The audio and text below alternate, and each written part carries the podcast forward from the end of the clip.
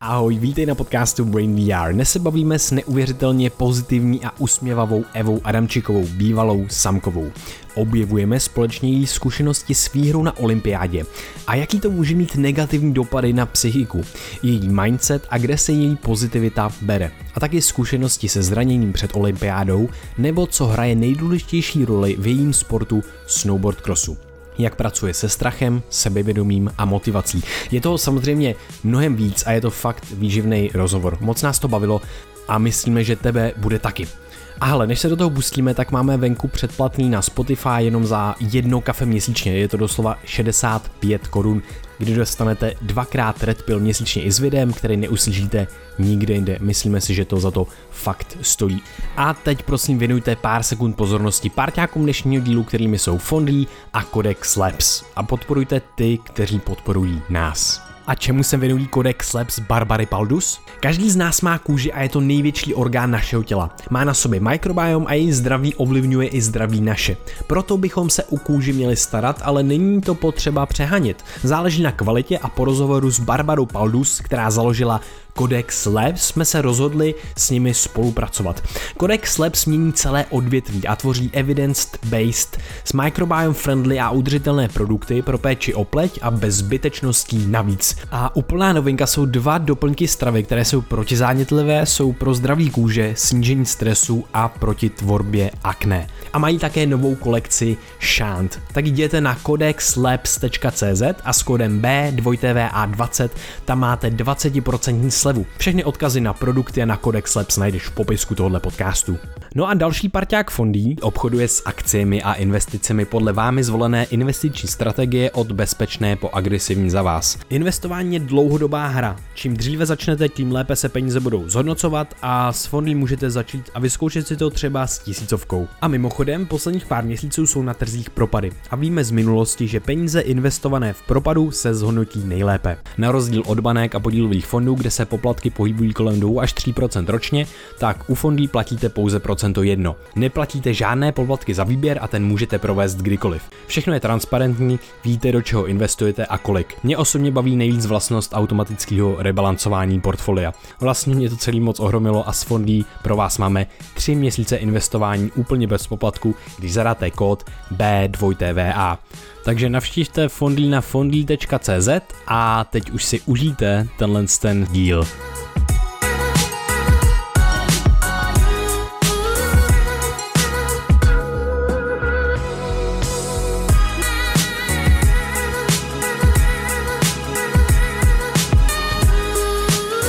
Vítejte na podcastu Brain VR. Dneska k nám zavítala Eva Adamčiková. Vítej u nás na podcastu. Ahoj, ahoj kluci. Ahoj. Ty jsi česká snowboardkrosařka a olympijská vítězka, mistrně světa. Fůf, eh, co bych tam mohl ještě přidat? Uh, to je asi všechno vlastně. My těch závodů za stolik nemýváme. Byla jsem druhá na X Games. Ty se mi nikdy nepodařilo vyhrát a uh, už pár let na X Games ani ne- nemáme disciplínu, tak se mi to už asi nepodaří nikdy, ale to je asi, asi všechno. Mm-hmm. A jenom to jsou X Games? X Games to jsou, my všechny ty závody, jako je Olympiáda, Světový pohár, tak je pod federací FIS, což je Mezinárodní lyžařská federace, která uh, to pořádá. A my, a X Games byly jediný závody, které nejsou pod touhle federací a jsou jako X Games prostě uh, v Americe jsou letní i zimní. A to byla to vždycky taková jako ikonická, nebo doteďka pro ty freestylisty to je ikonický závod, protože tam musíš dostat pozvánku, nemůžeš tam kvalifikovat, takže tím je to takový jiný. A bylo to prostě vždycky v Aspenu, v Americe, obří trať a vždycky je to něčím jako speciální. A snowboard cross tam vlastně jako začínal v 92. podle mě byl poprvý snowboard cross na X Games. A to ještě podle mě možná ani nebyly, nebo začínají možná trochu svěťáky, ale ani na olympiádě to nebylo. Takže sice je to každý rok, ale pro tu scénu těch extrémních freestyleových sportů to bylo vždycky jako ten největší svátek, ještě zvlášť předtím, než vlastně třeba snowboard cross byl na olympiádě. A u nás samozřejmě bylo pozvaných víc těch lidí, aby jsme mohli jezdit v těch šesti lidech, ale u freestylistů pozvou prostě třeba osm lidí a přitom na světě je jako, že jo, a mají tam big air rampu a jsou to vždycky obrovské věci a je to, je to jako hustý, když dostaneš pozvánku na X Games, mhm. takže... Já se pamatuju vždycky, jsem koukal v těch 15 na televizi, jsem se těšil vždycky na nějaký X Games, no, to, no, no. Vždycky, to je tak dobrý, jako co tam ty lidi zandávají, že to neuvěřitelné. Přesně, tak, tak ta zimní to původně bylo jenom na tom Buttermilk na, v Aspenu, nebo před Aspenem, a to druhý, uh, myslím si, že zimní pak byly taky v Týň ve Francii, anebo v Oslu ještě, že pak udělali jako druhý zimní, a letní jsou nevím kde všude, ale, ale je to prostě takových těch extrémních sportů svátek, no. Hmm, taková VIP přehlídka teda. Jo, jo, určitě. A je to tam skvělý, je tam super atmosféra, je tam taková pohodová atmosférka. Uh-huh. To je hezký.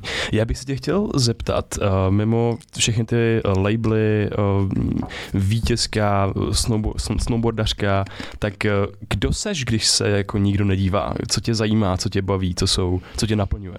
Uh, tak já si myslím, že žiju dost tím sportem furt, protože jsem tak nějak byla vychovaná, bylo to součást našeho prostě běžného života a mám to ráda, jako potřebuji se hejbat, i když umím být dost líná, tak je tak přece jenom a cítím se líp prostě, když se nějak jako pohybuju. Mm, poslední dobou jsem hodně zažraná do, do koní a do tréninku s koňma, protože mám uh, mladou kobylu. Já jsem jako od malička nebo od nějaký pátý třídy jsem jezdila na koních, ale bylo to takový indiánský ježdění prostě.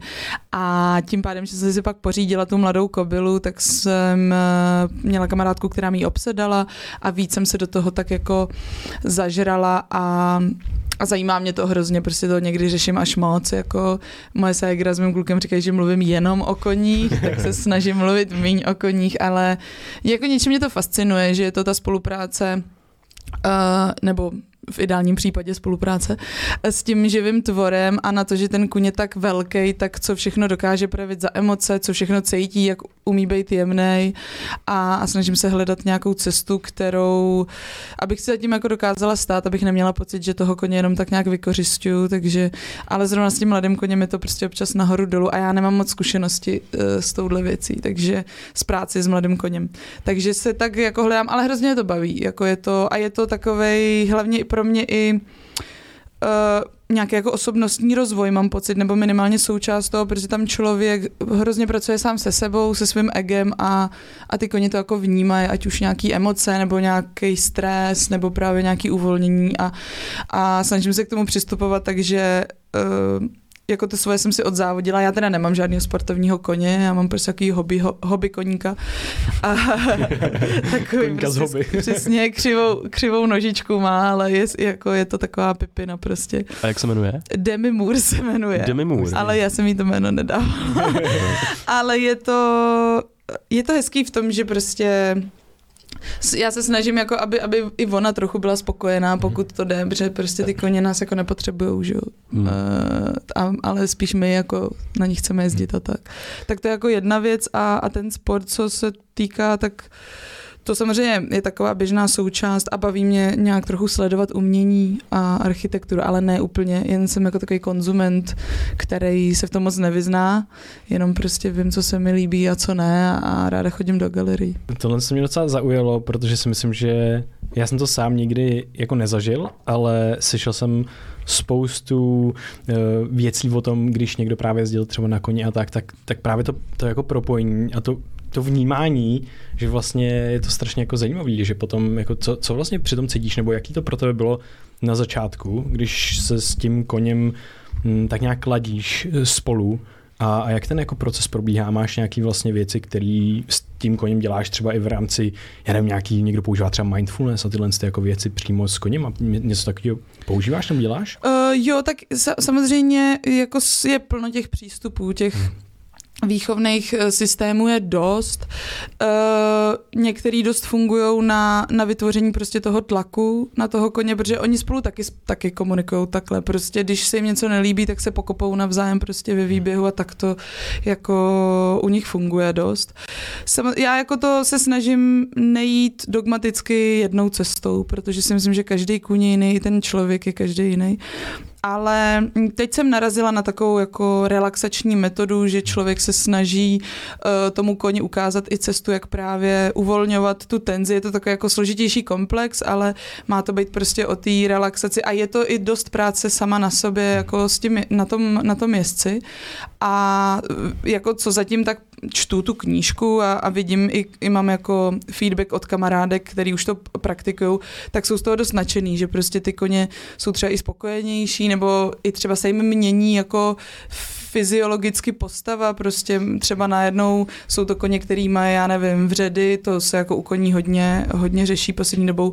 A díky třeba tomuhle dlouhodobějšímu systému, kdy, uvolňu, kdy se ten kuň snaží uvolňovat a jsou to jako hluboký prostě věci, ať už já nevím, nějaký, snaží se uvolňovat hladký svalstvo a tak, tak eh, tak, tak se najednou začnou měnit, ať už jako v hlavě, ale i po těle, že třeba začnou líp nasvalovat, že třeba mají, já nevím, eh, nemůže člověk i nasvalovat zádovou jako část těch zád a a po tomhle tréninku to jako jde postupně.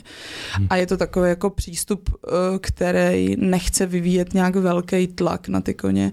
Ale někdy samozřejmě některý koně jsou prostě od podstaty hrozně hodný a spíš taky stresaři a některý jsou trošku hajzlíci. Já mám spíš trošku takovou mršku, prostě je to kobila, je, to, je tam trošku znát, že ty, koby, ty valaši jsou takový prostě troubové větší, takový hodně. A ty kobily prostě s víc eh, bojou víc s těma hormonama, takže jsou prostě jiný každý den trošku, prostě jak se vyspějí zrovna. Ale takže, takže to tak víc kombinuju a je to, je to hodně o pocitu a já furt jako hrozně načerpávám i, je to hrozně těžký občas, občas fok člověk má jasný systém i třeba co se týče víc jako tréninku, ta moje kobila má třeba prostě ataxi, kterou potřebují udržet prostě fit a dobře v dobré kondici, aby, aby jí nic nebylo ale takže, takže se jako dostávám v určitých chvílích, je to občas, měli jsme pár bytek spolu a... Kopete do sebe. do sebe. Včera do mě kopla zrovna, tak jsem nestihla uhnout, ale, ale snaží člověk se prostě k tomu jako snažím se i poslouchat nějak její, jak na mě působí, protože když si sama uvědomím, když jdu na trénink, tak taky po mně ten trenér hnedka nechce prostě sprint na maximum a tak, takže se snažím jako přistupovat i jako k tomu, že třeba jí může něco vadit zrovna, že člověk mm. fakt neví, ten svět vnímá jinak. Mm. Ale, ale třeba tohle, co se týče té tý relaxace a, a spojení s tím tréninkem u koní, tak mě zajímá hrozně a těším se, až to vy, vyzkouším. Ještě dočítám knížku, potřebuji si jako udělat obrázek, ale, ale nerada prostě k těm věcem přistupuji dogmaticky, že jenom ta jedna cesta, tak to je. A to je zajímavý, že jste zmínila tu osobnost toho koně a e, všímáš si, že třeba byste se jako navzájem reflektovali, že třeba ty přijdeš na trénink trošku třeba vystresovaná nebo něco, že ten na tom koni to projeví a, a, a naopak? Jo, jo, určitě. Tam, tam prostě ten kůň, uh, obzvlášť když třeba nemají tak velký sebevědomí, tak ten kůň v tobě hledá oporu. A já úplně vnímám u toho uh, Pepina, co máme podnikat, který ho má teďka Ségra, toho jsem dostala jako dárek uh, od města Vrchlabí za olympijskou medaili v Soči. Wow, tak toho už mám teďka asi 10 let. Tak on je takový pupíček, prostě takový nervák. A když jsem ale s ním ze země pracuji, když na něm nesedím, tak je vidět, že je mnohem jako sebejistější a, a je takový vypnutý a pohodlný pohodička. Ale když si na něj sednu, tak fakt mám pocit, jak kdyby on vnímal, že ztratil tu oporu mě na zemi, nebo ségry na zemi a je najednou trošku nervóznější a někdy má, a on se hodně věcí bojí, on se fakt jako lekne čehokoliv. A některý kuň to tak nemá třeba ta Demi moje, ta je vidět, že je hodně jako zase sebevědomá a spíš taková dominantní kobila a ta prostě se málo čeho lekne vlastně a jde spíš jako proti tomu, když už. Takový Charlie Andílek. Jo, jo, jo, to jo, to teda. Takže on, je, to, je to v tomhle zajímavý, že i třeba jednou se mi stalo, to, to, to ani nemůžeš třeba vnímat jako člověk, ale blíží se bouřka a už jsou trošku jiný ty koně, nebo každý je na to jinak citlivý. A hrozně je zajímavý, jak je to prostě, že ona má třeba 600 kilo a ty sedíš na ní, máš ještě jako sedlo a držíš prostě otěže v ruce. A ta moje trenérka mi řekne, no ale uvolni tu ruku. A jenom jsem uvolnila zápěstí a ona najednou povolila, že je to hrozně, je to prostě jako taková živá konverzace hrozně a nemůžeš jako nastavit, já si tady takhle sednu a budu sedět a bude to fungovat. Ona prostě nějak se v ní a pak najede někam jinam, kde se jí třeba zvykne kopit to noha něco, že to furt jako hrozně živý organismus a ty taky musíš hrozně rychle reagovat na ty věci. No. A to čím lepší jezdec, tím samozřejmě to zvládá líp a, a dokáže se i nějak nacejtit na toho koně. Jsou tam prostě takový základní pravidla, které by se měly dodržovat, ale je to pak už dál víc o tom, jako, o tom pocitu. To se mně hrozně líbí, že některé věci prostě necítím a něco zase cítím a je to o tom, abych jí tam co nejméně vadila, se snažím. No. To je hodně zajímavé, že člověk může být tady v konverzaci a taky si reflektujeme nějaké myšlenky a ten, hlavně ty naše mysle a tak dá, mysli a tak dále a samozřejmě komunikují další části jako toho těla různými způsobem, ať už gestikulace nebo co, co z nás cítíme, že vyzařuje a tak dále. Ale je zajímavé, že prostě s tím koněm se jako, jako nepokecáš úplně, a budeš komunikovat hlavně skrz vlastně ty pocity a skrz všechny tyhle mm, věci, které se nedají vyjádřit a přijde mi to úplně krásný. Všimla jsi, že se ti to uh, že se to nějak transformuje eh, a překládá do tvýho každodenního života nějakým způsobem, anebo i do třeba právě snowboardingu? Mám pocit, že jo, jako tam hlavně fakt u toho koně člověk pracuje s tou energií, takže prostě když je nějaký zrychlený kůň, tak potřebuješ spíš sám sebe uklidnit a tak.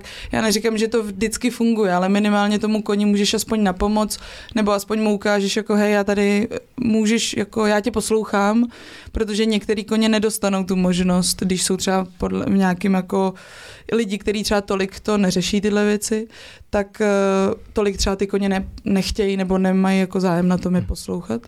A a některý zas prostě totální únaveňáky a lenochy, tak musíš do, jako jít s tou energií do nich. Hmm. A já to, je to možná moc takový jako ezoterický, nebo nevím, ale vždycky jsem to vnímala tak, že buď ten kůň, který, protože já vě, trošku věřím v to, že si tak jako vybereš si toho koně, až pak zpětně po pár letech zjistíš, že prostě to k něčemu je, že i když se prostě třeba trápíš při tom výcviku, tak ale ti to v, pomáhá v nějaký tý tvý slabý stránce. A mám pocit, že mě to pomáhá vydržet víc v klidu a řešit ty věci míň v emocích, protože u toho koně opravdu eh, člověk by měl ty emoce dát stranou a jako já teďka si na tomhle, svým na tomhle trvám, došli jsme do nějakého konfliktu, ale můžu to v klidu jako vyřešit a budu si trvat na tom svém, dokud jako to spolu nevyřešíme, ale ne v nějakém prostě afektu a, a s křikem. Tak to třeba se mi hodně jako tak propisuje a mám třeba pocit, že ten Pepin ne, není jako vlastně mně moc podobný, ale je takový nerváček a člověk musí na něj pomalu a tam se mi to podle mě hodně ukazovalo, že jsem se snažil, že mi to ukazovalo, aha, tak já když se tady na něj rozčílím, tak on se dostane ještě do většího stresu a nikam se nedostaneme. A Demi zase je taková, podle mě mě docela jako zase zrcadlí, že je to prostě, je čůza, takže já jsem taky čůza. a je, je takovej nervák trošku, že, že když, že spíš ty věci řeší, že se prostě naštve a, a vybouchne. Jako. Hmm. A mě to taky občas prostě ne, člověk to vždycky všechno zvládne vydržet A je vidět, jak se mění, jak prostě, když byla mladší před dvouma lety a začínali jsme s tou prací, tak se naštvala hned a hned byla rozčílená. A teď člověk vidí, že jí to, že tam je chvíli fáze, kdy se snaží jako vyhovět a řeší to a až pak třeba po delší chvíli, jako, že, že taky jako se s tím naučila trošku pracovat a že už není tak jako výbušná, ale je to prostě nějaká její přirozenost a mám pocit, že nevím, někdo mi taky říkal u nás na koník, že by mě to ani nebavilo, kdyby to bylo jednoduchý, že hmm. vlastně potřebuju trošku nějakou výzvu, asi to tak je možná i díky tomu sportu mýmu, ale ale jo, jako vnímám to hodně, že je to takový terapeut trochu. Jo, no. jo. A to je mega zajímavý, jak vůbec jako vztah člověka a zvířete, jako když seš eh, v té pozici, že se vlastně něco učíte společně.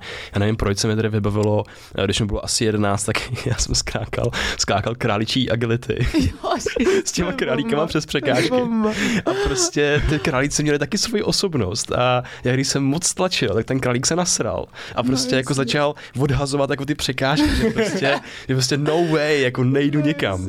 že to jo, no, jako tak se zvířatama je super. Jo, jo, my, má, my máme teďka jako půl roku nebo tři čtvrtě roku čerstvě psa s, mam, s mým Markem. Segra má dva psy a Segra totiž má fyzioterapeutický kurz pro psy a dělá fyzioterapii psů a rehabilitaci a, cvi, a nějak i, i agility.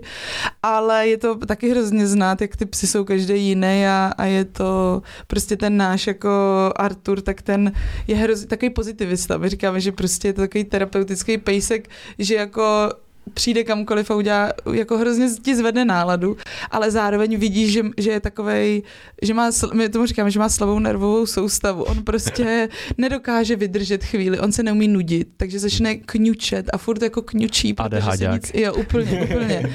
A, a taky s tím bojuje, jako a občas prostě se snaží víc a někdy míň, ale je to, je to zajímavý hrozně, no. Možná, Prostě, možná taky reflektuje svoje majitele. Možná jo, on vidí pejska, protože on, on je hrozně vítací pes, takže vidí psa v tramvaji a je nešťastný z toho samozřejmě, že ho nemůže jít přivítat, protože on nezvyklý, že fu- funguje hodně na volno, on není jako konfliktní, ale nezvládá ty situace na vodítku, protože najednou nemůže běžet k, třeba k tomu člověku nebo tak, no, ale je úplný ADHD. Ale to je hrozně zajímavá uh, koňská zvířecí linka, kterou jsem vůbec nevě- nevěděl, že budeme uh, objevovat a zkoumat spolu, ale jenom mi to připomíná spoustu těch věcí, kterými i řešíme tady na podcastu, tak právě teďka se jako některý z nich popsala, který ke který vedou třeba jako meditace a další věci. Kontrola právě těch jako emocí, těch emočních center a nejednat tolik třeba v afektu to má, to dělá nějaká, jako nějaký typ třeba psychoterapie, dělá to právě meditace a mindfulness, že to je hrozně zajímavý, jak se to, jak se to propojuje. Ale bych šel uh, dál a vlastně co mě uh, hrozně baví na tobě, tak ty jsi dost často hodně pozitivní a máš furt úsměv uh, na sobě a tak a je to, je, to, je, to, je to super úplně a chtěl jsem se ptat teda, kde se ta pozitivita bere, jestli je to něco, co se naučila v průběhu života, anebo prostě je ti tohle jako nějakým způsobem přirozený. A jestli to tak vůbec teda je. jo, doufám, že jo. Já se snažím uh, fungovat tak, jak prostě nehrát nic, prostě jsem sama sebou a věřím v to, že to tak snad jako i působí, nebo prostě ne, nemám pocit, že bych měla nějakého kostlivce ve skříni, který bych potřebovala někde skrývat. A já si myslím, že to je hodně daný nějakou mojí přirozeností, co mám z rodiny, prostě trošku genetika asi obou mých rodičů, který byli takový jako veselí, si myslím. A, a celkově asi to, jak nás vychovávali, no, furt jsme se tak nějak, jako naši byli horolezci, jezdili jsme na vodu a vlastně jsme furt prostě táta házel nějaký forky a dělal se z nás srandu. A myslím si, že to bylo asi hodně i tím, že jako právě navzájem jsme se tak jako dělali ze sebe srandu, že se naučí, že to prostě se nebrat tolik vážně. Asi je to nějaká jako moje přirozenost, dost často možná je to takový automatismus, že hmm. jako se směju dost. Ale není to, není to, že bych takhle byla furt, to bych se zase, zase jaký zbláznila z toho. Ale mám pocit, že jako já nemám problém uh, otevřít se i nějak jako nějaký svý emoce a tak, hmm. ale asi myslím si, že mám, že, že mám trošku nějaký takový jako pragmatičtější, já jsem to vždycky nazývá, takže trošku jako víc chlapský přístup nebo takové jako fungování než ženský, že, že já nemám prostě ráda ani sama u sebe, když jako jsem hysterická a nějak tak mám radši dost, jako to spíš řešit v klidu. A někdy se mi to samozřejmě jako nepovede, ale jsem, já mám pocit, že jsem na to líná, být hysterická, že prostě jo, to bych možná mohla, ale nevím. A i třeba co se týče nějakých kon, uh, konverzací a když člověk jde do nějakého střetu, tak já mám pocit, že jsem hrozně špatná v argumentaci a v v reakci na ty, na ty věci, co ti prostě někdo říká a někdo je v tom skvělej a hnedka ho napadají argumenty, i když jsou třeba nesmyslný, pak zjistíš a začne ti to tam sázet a ty jo, jo, a po hodině pak to prostě skončí a po hodině, ty vole, já jsem, to přece není pravda, já jsem mohla tohle říct a tak a, a začne mi to docházet prostě až takhle pomalu, no, v tom, tom, tom hrozný jako rezervy, ale snažím se to vždycky všechno tak jako brát v klidu. U nás doma se to taky tak nějak jako bralo v klidu. Myslím si, že hodně z toho jako vyčileného přístupu máme od táty. Táta zbytečně nic neřešil moc brzo. A, a je to asi fakt jako, nemám pocit, že bych na tom nějak extra pracovala, že bych si jako to dala za cíl a pojmenovala si to, ale myslím si, že mi v tom pomohl i dost ten, ten sport a ten, ta cesta celá, protože tam prostě nemů, jako když se dostaneš do nějakého afektu nebo do nějakého psycha, tak ti to spíš jako poškodí nebo nepomůže ti to v tom hmm. výkonu. Hmm. Takže se vždycky snažím to tak jako prodejchat a říct si v klidu, to bude nějak dobrý, protože tam člověk pracuje v situacích, kdy se fakt jako dost bojí a nechce se mu do té tratě a tak, tak se to vždycky snažím nějak jako logicky zdůvodnit. Takhle jsem se vlastně docela naučila pracovat se strachem, co se týče tý, v té trati, hmm. že jsem eh, byla z toho jako vždycky vidět, tak když je člověk mladý, tak si to moc neuvědomuje, pak se párkrát rozseká, už se začne trochu víc bát bát. A, a hodně mi v tom pomáhal trenér uh, Jakub Fleischer, který teda už nejezdí, který si myslím, že má cit a empatii pro tyhle věci. Prostě on není úplně trenér, on je sochař, ale jen tak se k tomu přimotal. okay. uh, a že, že jako mít takový nadhled na to a vlastně si víc věřit, protože to si myslím, že je velký téma minimálně jako v naší české kultuře, že hmm. se stydíme prostě si věřit a říct to nahlas, tak jsem se pak snažila už to jako říkat nahlas, to jsou přesně na těch tiskovkách, že oni prostě, a kolikátá byste chtěla být v téhle sezóně a říkat jako být do top 20, když normálně člověk jezdí na podu, tak to nemám rád, mám pocit, že je to pokrytectví trošku. A to, že řeknu, že chci být do top 3 a pak se mi to nepovede, tak na tom není nic špatného, že jo, ten cíl prostě je dobrý mít. No a, a jako ještě, když jsem právě pak měla takový takový, měla jsem takový dva roky, podle mě, kdy mi to úplně nefungovalo, bála jsem se hodně a fakt mě to pak trochu i pa- paralizovalo, že jsem fakt jako, hrozně to ovlivní tu techniku a to, jak člověk stojí jenom na tom snowboardu.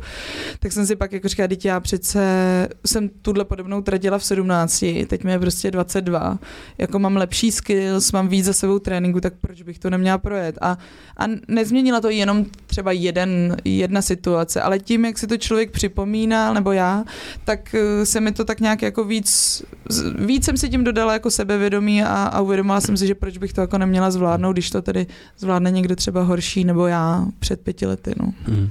Jako sebevědomí to je, to je velký téma a já tady mám jeden citát, který jsem našel, že se zmínila v jednom rozhovoru a to je, že strach je často subjektivní, nelogický, nelogický pocit. A to se mi mega líbí, že tam je v tom jako ten pragmatický přístup, ale možná bych do toho jako ještě víc rád zazumoval, jestli, jak, jak, jak se jako učila třeba konkrétně pracovat s tím strachem, že právě se rozsekala najednou, protože když se člověk podívá na to, co jezdíš, to jsou jako šílený skoky, kde fakt jako člověk z toho má ten adrenalin jenom u té jenom u té obrazovky a jsou to neskuteční sešupy a potom i ty pády jsou docela děsivý, když tam člověku něco nepovede.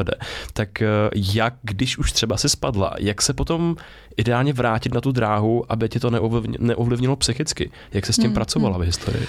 No já musím říct, že to je pro mě hro, jako dost komplikovaný téma v tom, že jsem zatím podle mě asi nenašla nějakého mentálního kouče, nebo by mě hrozně zajímalo, jak ty sportovní koučové s tímhle pracují, protože já jsem zatím nedostala, nebo nik, u nikoho jsem neviděla nějaký jasný návod, hele, tady je, je tohle, tohle. Já jsem měla pár mentálních koučů, ale v tu dobu jsme tam třeba tohle úplně neřešili, uh, ale vlastně přijde mi to hrozně komplikovaný, jak je každý jiný, každý se trochu bojí něčeho jiného, tak eh, by mě zajímalo, jak s tím třeba oni pracují, nebo takže, takže mám pocit, že to není vůbec jako jednoduchý a každý, já jsem se třeba teda možná takhle sama jako si zvýšila to sebevědomí, ale třeba u někoho jiného by to nefungovalo.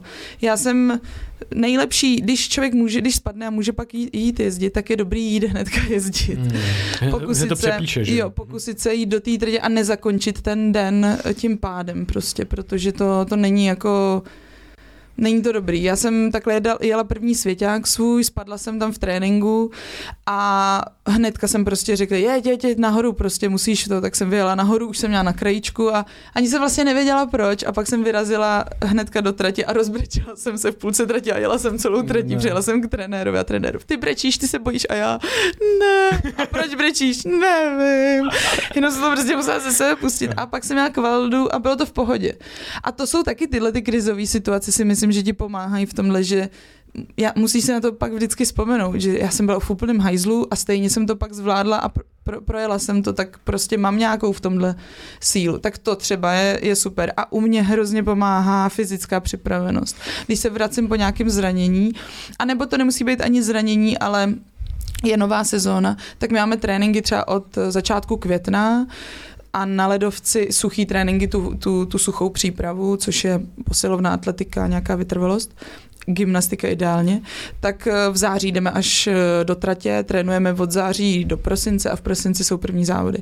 A já, když se prostě cítím fyzicky dobře a vím, že jsem celý to léto makala a, a že jako se můžu spolehnout na to svoje tělo, tak prostě jezdím úplně jinak, než když, eh, i když bych se třeba cítila dobře, ale říkám si, ty, já jsem vlastně moc netrénovala, trošku jsem se na ty tréninky vyprdla, vím, že nedřepnu tolik, kolik předtím a, a, je, a mám to tam někde trochu vzadu. Takže to třeba pro mě jako je zásadní dost. A, mhm. a třeba i ty koně, nebo já jsem před těma osmi lety zařadila atletiku, to mi taky hodně pomohlo, protože najednou se učíš nové věci a, a začneš líp ovládat to své tělo a i traily na kole mi podle mě docela pomohly v nějakým, a ani jsem to nevěděla, jako já jsem začala jezdit traily, protože mě bavily a pak jsem přišla na podzim do tratě a měla jsem tu, to rozložení té rovnováhy a jako nějaký pohyb na tom snowboardu mnohem lepší než sezónu předtím. A, a ty traily byly jediný, co jsem přidala do toho svého tréninkového pro, programu. Takže občas na to narazí člověk úplně omylem. Hmm. Ale jako nemám na to žádný úplný recept, no. Já jsem měla fakt to štěstí, že jsem tam u sebe Uh, jako ten hlavní trenér Marek Jelínek, tak ten je prostě geniální v těch uh, technických věcech. On opravdu jako vymyslel x těch uh, technických průjezdů a, a je jako opravdu jeden z, který byl u toho zrodu toho jako, neříká se tomu asi moderní snowboard cross, ale prostě to, co je teďka, prostě 2006 v Turíně se jezdilo prostě ještě úplně jinak. Uh, a, a ten jako má úplně to, je hrozně chytrý člověk a má to opravdu hrozně uh, podchycený tohle. A Jakub Fleischer byl zase ten jako takový mentální, ten mentor trochu a, a nebral to moc vážně prostě, nebo tak jako pojďme do toho dát 100%, teďka jako se tady nevymlouvej, že se trochu bojíš, jako, tak se kousni, protože pak vždycky odpoledne pod kopcem ti to je trochu líto, jako že se nekousneš. A, ale zároveň, když se mi to nepovedlo, no tak co, Maria, že tam nebyl takový ten nějaká tenze, byl ten, ten velký nadhled a to mi taky hrozně pomáhalo vlastně. Hmm.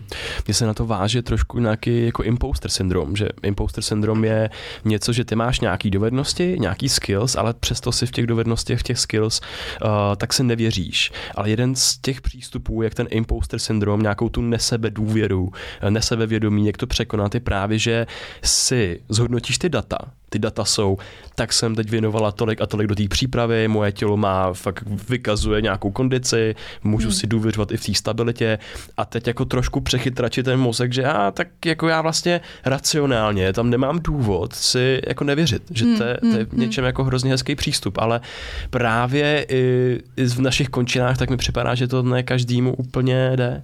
Jo, já jako musím říct, že mi asi pomohlo i, neříkám, že moji rodiče by mě nějak vychovávali, abych byla nejsebevědomější na světě, ale takový ten přirozený nevím, myslím si, že oba dva byli docela jako spokojení lidi sami se sebou v rámci možností a že to jako přenesli na nás, jako jak, jak prostě ty rodiče ovlivňují ty děti i necí, necíleně, tak prostě jsou tyhle věci, že takové jako i, i, i nějaký zdravý přístup k sama sobě, že, že prostě, co jsem teďka četla nějaký článek, jak je hrozně ovlivňuje jenom, že ty matky třeba říkají sami sobě, že já nevím, že jsou oškliví nebo že se jim nelíbí vlasy a tak a pak ty holčičky, a jenom to ty holčičky slyšej, tak pak dál se to jako projevuje, po, po pár letech se ukáže, že to na ně má taky vliv. Tak to třeba my jsme tohle jako, ne, nepamatuju si to, takže si myslím, že to, tohle mi trochu pomohlo jako takovou tu základní uh, sebedůvěru, aniž bych o tom věděla, ale zároveň pak jsou prostě období, nebo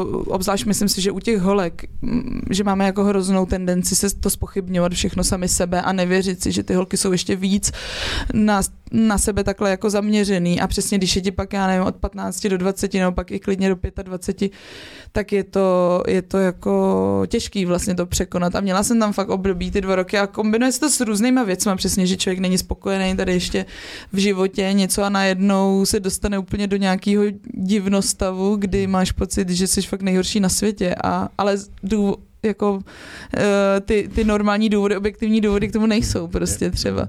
Ale já nad těma věcma docela přemýšlím jako v kontextu nějakému mýmu chování vůči okolí, jestli jako vlastně, protože jsem vždycky jako dítě podle mě byla docela sígr a, a uměla jsem prudit jako podle mě ty svoje spolužáky a uh, právě mimo trenérovi se občas jako nelíbí, jak se chovám a, a že jako to je, že bych se na co uměla zamyslet jako vůči ostatním, tak jsem to řešila, přemýšlela jsem nad těma věcmi, jestli opravdu jako prostě jsem třeba zlá na lidi, nebo jako nějak to rozebrat si sám v sobě, jestli jako uh, je to OK, to moje chování, nebo hmm. a mám pocit, že to byla určitá fáze v mém životě, kdy jsem to hodně jako mi to bylo teda líto, že možná se chovám ošklivě k lidem, tak jsem hodně na tom začala pracovat, abych nesoudila lidi. I třeba jenom jako sama v hlavě, ne navenek přímo explicitně.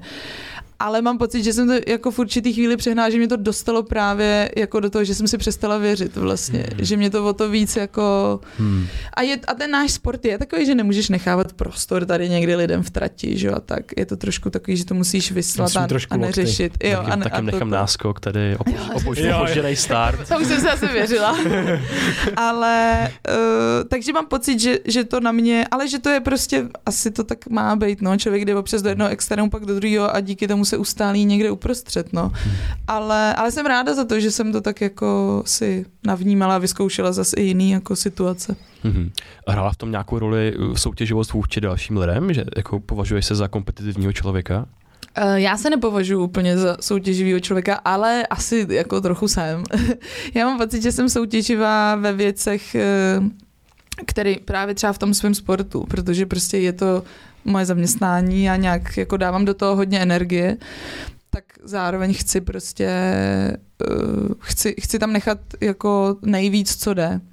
Ale snažím se tam udržet ten nadhled, že prostě to, to nej, vždycky se to nepodaří, ale můžu být spokojená se svým ježděním ten den, i když výsledkově to třeba není úplně vončo.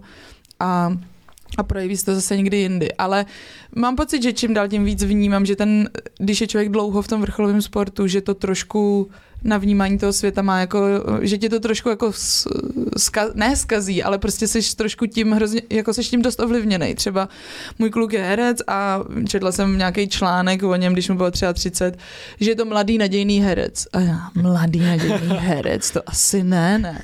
Protože ve sportu ve 33 už jsi jako skoro v důchodu, že obzvlášť jako holka prostě. Takže mě, si říkám, jsem úplně zdegenerovaná už tím prostě jako. A hmm a myslím si, že se musím hlídat třeba v tomhle hodně u těch koní, protože jsem si já mám docela ráda nějakou systematičnost ve věcech a protože jsem si to ověřila u toho sportu, že mi to, že to funguje, že je to fakt jako dobrý, když to chceš někam posunout nebo někam směřuješ, takže ta systematičnost v určitých věcech je prostě důležitá. A mám pocit, že občas zbytečně to přeháním u těch koní, že prostě, a říkám si, ty děti, já ale nesportuju s těma koněma, má to být prostě, to je jedno, že jeden den nepůjde na ten trénink, prostě tak to jako je. A uvědomila, a ještě tím, že jsem si říkala, musím ji udržet zdravou a tak, tak jsem začala jela jsem na koně a říkám, musím ještě, musím jít na koně, prostě ona musí se hejbat a uděláme to a to. A začala jsem k tomu víc přistupovat, jak kdybych tvořila nějaký svůj tréninkový program a mu, musela jsem si od toho trošku jako dát pohov a, a říct si, dítě to OK, když tam jenom budu s ní, prostě jako ten, takže v tomhle mám pocit, že mě trošku ten profesionální sport jako zdegeneroval, nebo nějak tak jako... Tam musí člověk být prostě a je. No, no, a to si zrovna myslím, že náš sport opravdu není nějaký extra striktní v těchto věcech. Jako není to uh, atletika, není to vytrvalostní sport, kde opravdu tam jako lad, je to víc takový, ta atletika je úplně o tom ladění, že jo, a to u nás furt ještě těch faktorů je tam hodně prostě a můžeš být vyladěný, ale nevím, třeba zrovna blbej sníh nebo něco. A, a takže si myslím, že jako my si můžeme dovolit trošku povolit jako že když prostě na pivo, jako my si můžeme v pohodě dát pivo večer, jako před závodem. Um, já bych možná rád ještě uh, zazumoval na ten samotný snowboard cross, na ten za, samotný závod a vlastně nejrůznější trošku jako technikále, které mě tam zajímají a chtěl bych se tě zeptat, jako jaký jsou ty nejdůležitější věci, které ovlivňují tu tvoji jako rychlost, protože samozřejmě to je v podstatě takový jako pump track na sněhu částečně. A já jsem si všimnul jako na těch závodech, na kterých jsem koukal, což si teda většinou jako vyhrávalo, samozřejmě takže je to zkreslený trošku, ale vlastně jsem si všiml hrozně zajímavé věci. To, vždycky si byla o dost třeba rychlejší, to je jedna zajímavá věc. A druhá zajímavá věc byla ta, že, že uh, při v jednotlivých třeba jako skocích a tak, tak vlastně jsi byla většinou docela jako nejníž často. Mm, mm, mm. A vlastně to jsem se tě chtěl zeptat. Uh, co, jakou uh, roli um, tam hraje, nebo zkrátka ty jako technikály a faktory, které hrajou roli v té rychlosti. A jak je náročný vlastně um, odhadnout to, jak ty máš letět daleko, jak letíš daleko a tak dále a ty nabíráš rychlost právě na té zemi, ne v tom jo, vzduchu. Jo, jo, jo. Takže ty vlastně musíš tlumit ty skoky a všechny tyhle věci. A, a co, takže to mě hrozně jako zajímá, jak, jak moc víš, že máš stlumit ten skok a tak dále, což je samozřejmě tím tréninkem, ale tohle co mě zajímá, jakou roli tohle tam hraje a jestli tohle něco, na, na něco, na co se soustředíš. Jo, tak to právě je to know-how podle mě, co tam přinesl Marek Jelínek, který vymyslel ty technické přejezdy a je to prostě fyzika. Já fyzice opravdu vůbec nerozumím. Naštěstí máme Marka, který uh, i na začátku si to snad propočítávali a řešili to. Prostě je to tak, jako ta jízda po sněhu je rychlejší, obzvlášť když máš ještě namazáno dobře, tak je to super. A řešíme tam jako víc věcí. Záleží taky, jaká trať uh, zrovna je. Některý jsou techničtější a můžeš získat jako hodně, některý třeba tak technický nejsou a jenom je potřeba třeba nebrzdit nebo jako neměnit třeba za, zásadně radikálně tu svoji dráhu a protože všechno jako brzdí. Myslím si, že ten talent, co někdo může mít, je ten cit pro sklus, což je taková jako absurdní věc trošku, nebo nějaká abstraktní, ale je to je to, že prostě někdo, někdo opravdu jako míň třeba tomu prknu nebo tomu sněhu vadí a, a jede prostě, hmm. vidíš ty čistý liny a radši třeba si vyjede někam dál, ale nechce změnit rychle směr. Každý ten způsob má trochu jiný. Ale tohle jsou ty zásadní věci, které my hlavně řešíme, aby jsme nelítali moc vzduchem. A jsou to, hmm. my tomu říkáme, že buď prostě člověk se šlapává skok, nebo dup, to dupání boulí, projíždění těch boulí a Někdy jdeš tak rychle, že nemůžeš produpat, tak se snaží člověk, musí je přeskočit třeba ty dvě, ale snažíš se taky, už teďka děláme takový jako my tomu říkáme spadky, je to takový pozdní odraz, že ty máš prostě tu bouli nahoru, pak nahoře má trošku plošinku a pak zde dolů. A ty neodrážíš se jenom z toho odrazu, ale trošku to se šlápneš, dostaneš se na vrchu na tu plošinku a z tý se až odrazíš. Takže děláš takový ploší let. V angličtině podle mě tomu říkají late ollie nebo late pop, jako si to nazvali. Ale byla to taky jedna z prvních věcí, kterým, který Marek Línek s Michaelem Novotným, který ještě dřív jezdil, eh, vymysleli a zkoušeli jsme to, nazývali jsme to P péráka, nevím, jak, to jak vtipné, ale už je to jako, není to už za stolik kam posouvat, myslím si, že prostě ty překážky jsou furt dost podobný a tak, ale jde prostě o nejkratší dráhu, čím, čím pokud můžeš čistě projet klopenku co nejnižší, prostě nejkratší trasou, tak je to samozřejmě nejrychlejší. Pokud to nejde, že tě třeba nějak moc ta odstředivá síla rozhodí, nebo je to moc zavřená zatáčka a, a za, pak tam jako hodíš šmér a že prostě nejedeš čistě po hraně, tak to není ono, tak musí člověk hledat jinou cestu. Řešíme hodně aerodynamiku poslední dobou, protože když některé ty tratě jsou lehčí, tak je nesmysl se prostě hodně hejbat na těch boulích a je lepší prostě třeba míň jako do toho dát té své energie, ale vydržet jako, byli jsme i v aerodynamickém tunelu, kde jsme měřili odpor, kde máme mít ruce, kde to nejlíp hustý, jako vychází. Hustý. A takže a někdo dokáže tu pozici líp udržet, někdo, někdo hůř a, a taky se tam hodně taktizuje v tom, že se snažíš za někým vyvíst, no. takže prostě se zavěsíš do toho pytle. A když jedeš za jedním, tak je to dobrý, ale když jsi třeba třetí nebo čtvrtý a jdeš za třema, tak je to už mnohem ještě větší a ty prostě... Tak nějaká wow. vzduchová kapsa. Jo, jo, jo, přesně tak, přesně tak. Jako tak prakem jdeš. se. Jo, jo, jo, a, ale tam pak občas se ti to tak zrychlí, že najednou úplně předjedeš jak blázen, prostě oni s tím prostě nic neudělají, nebo ten první vůbec, že jo, ten se nemá, Aha. jako, ten jenom doufá, že prostě třeba vydrží tam, ale některé tratě jsou tak technický, že jim ujedeš a oni už se nedokážou za tebe zavěsit, ale to někde, často, někdo, často. občas se snažím, poslední dobou se to moc nedařilo a někde někde zase to prostě nejde, že fakt jako ta techni, ta, ta obtížnost té tratě není tak velká a i když se snažíš sebe víc, tak tam prostě není zas takový ten rozdíl. Všichni jezdí prostě už dobře. Hmm. Uh, takže prostě musíš taktizovat trochu a tak. No, pak jde to, uh, řešíme to mazání a pak taky váha prostě, no. Jedeš z kopce, takže čím těžší, tím lepší. Wow. Takže my nejsme opravdu nějaký vysekaný eh, sportovci, protože prostě já jsem třeba tuhle tu sezónu měla asi o pět kilo méně než normálně, což jako po, tě, po tom zranění kotníku jsem nějak zhubla, ani jsem jako nechtěla moc, ale tak ty svaly spadnou, že jo, hnedka poměrně. A mm, nepodařilo se mi to nabrat jako v některých a tratích jsem, se mi to dařilo a v některých jako furt se řešilo, že prostě bych měla přibrat trochu a tak mi to někdo naznačoval, ale byla jsem prostě fakt o pět, možná tři kilo lehčí a je to asi znát, no. A u těch kluků to vidíš extrémně. Když jsou to kluci, kteří mají dva metry, uh, jsou třeba vysekaný, ale stejně váží skoro 100 kilo, protože mají prostě dva metry a mají hodně svalů. A do toho jsou ještě technicky jako skvělí.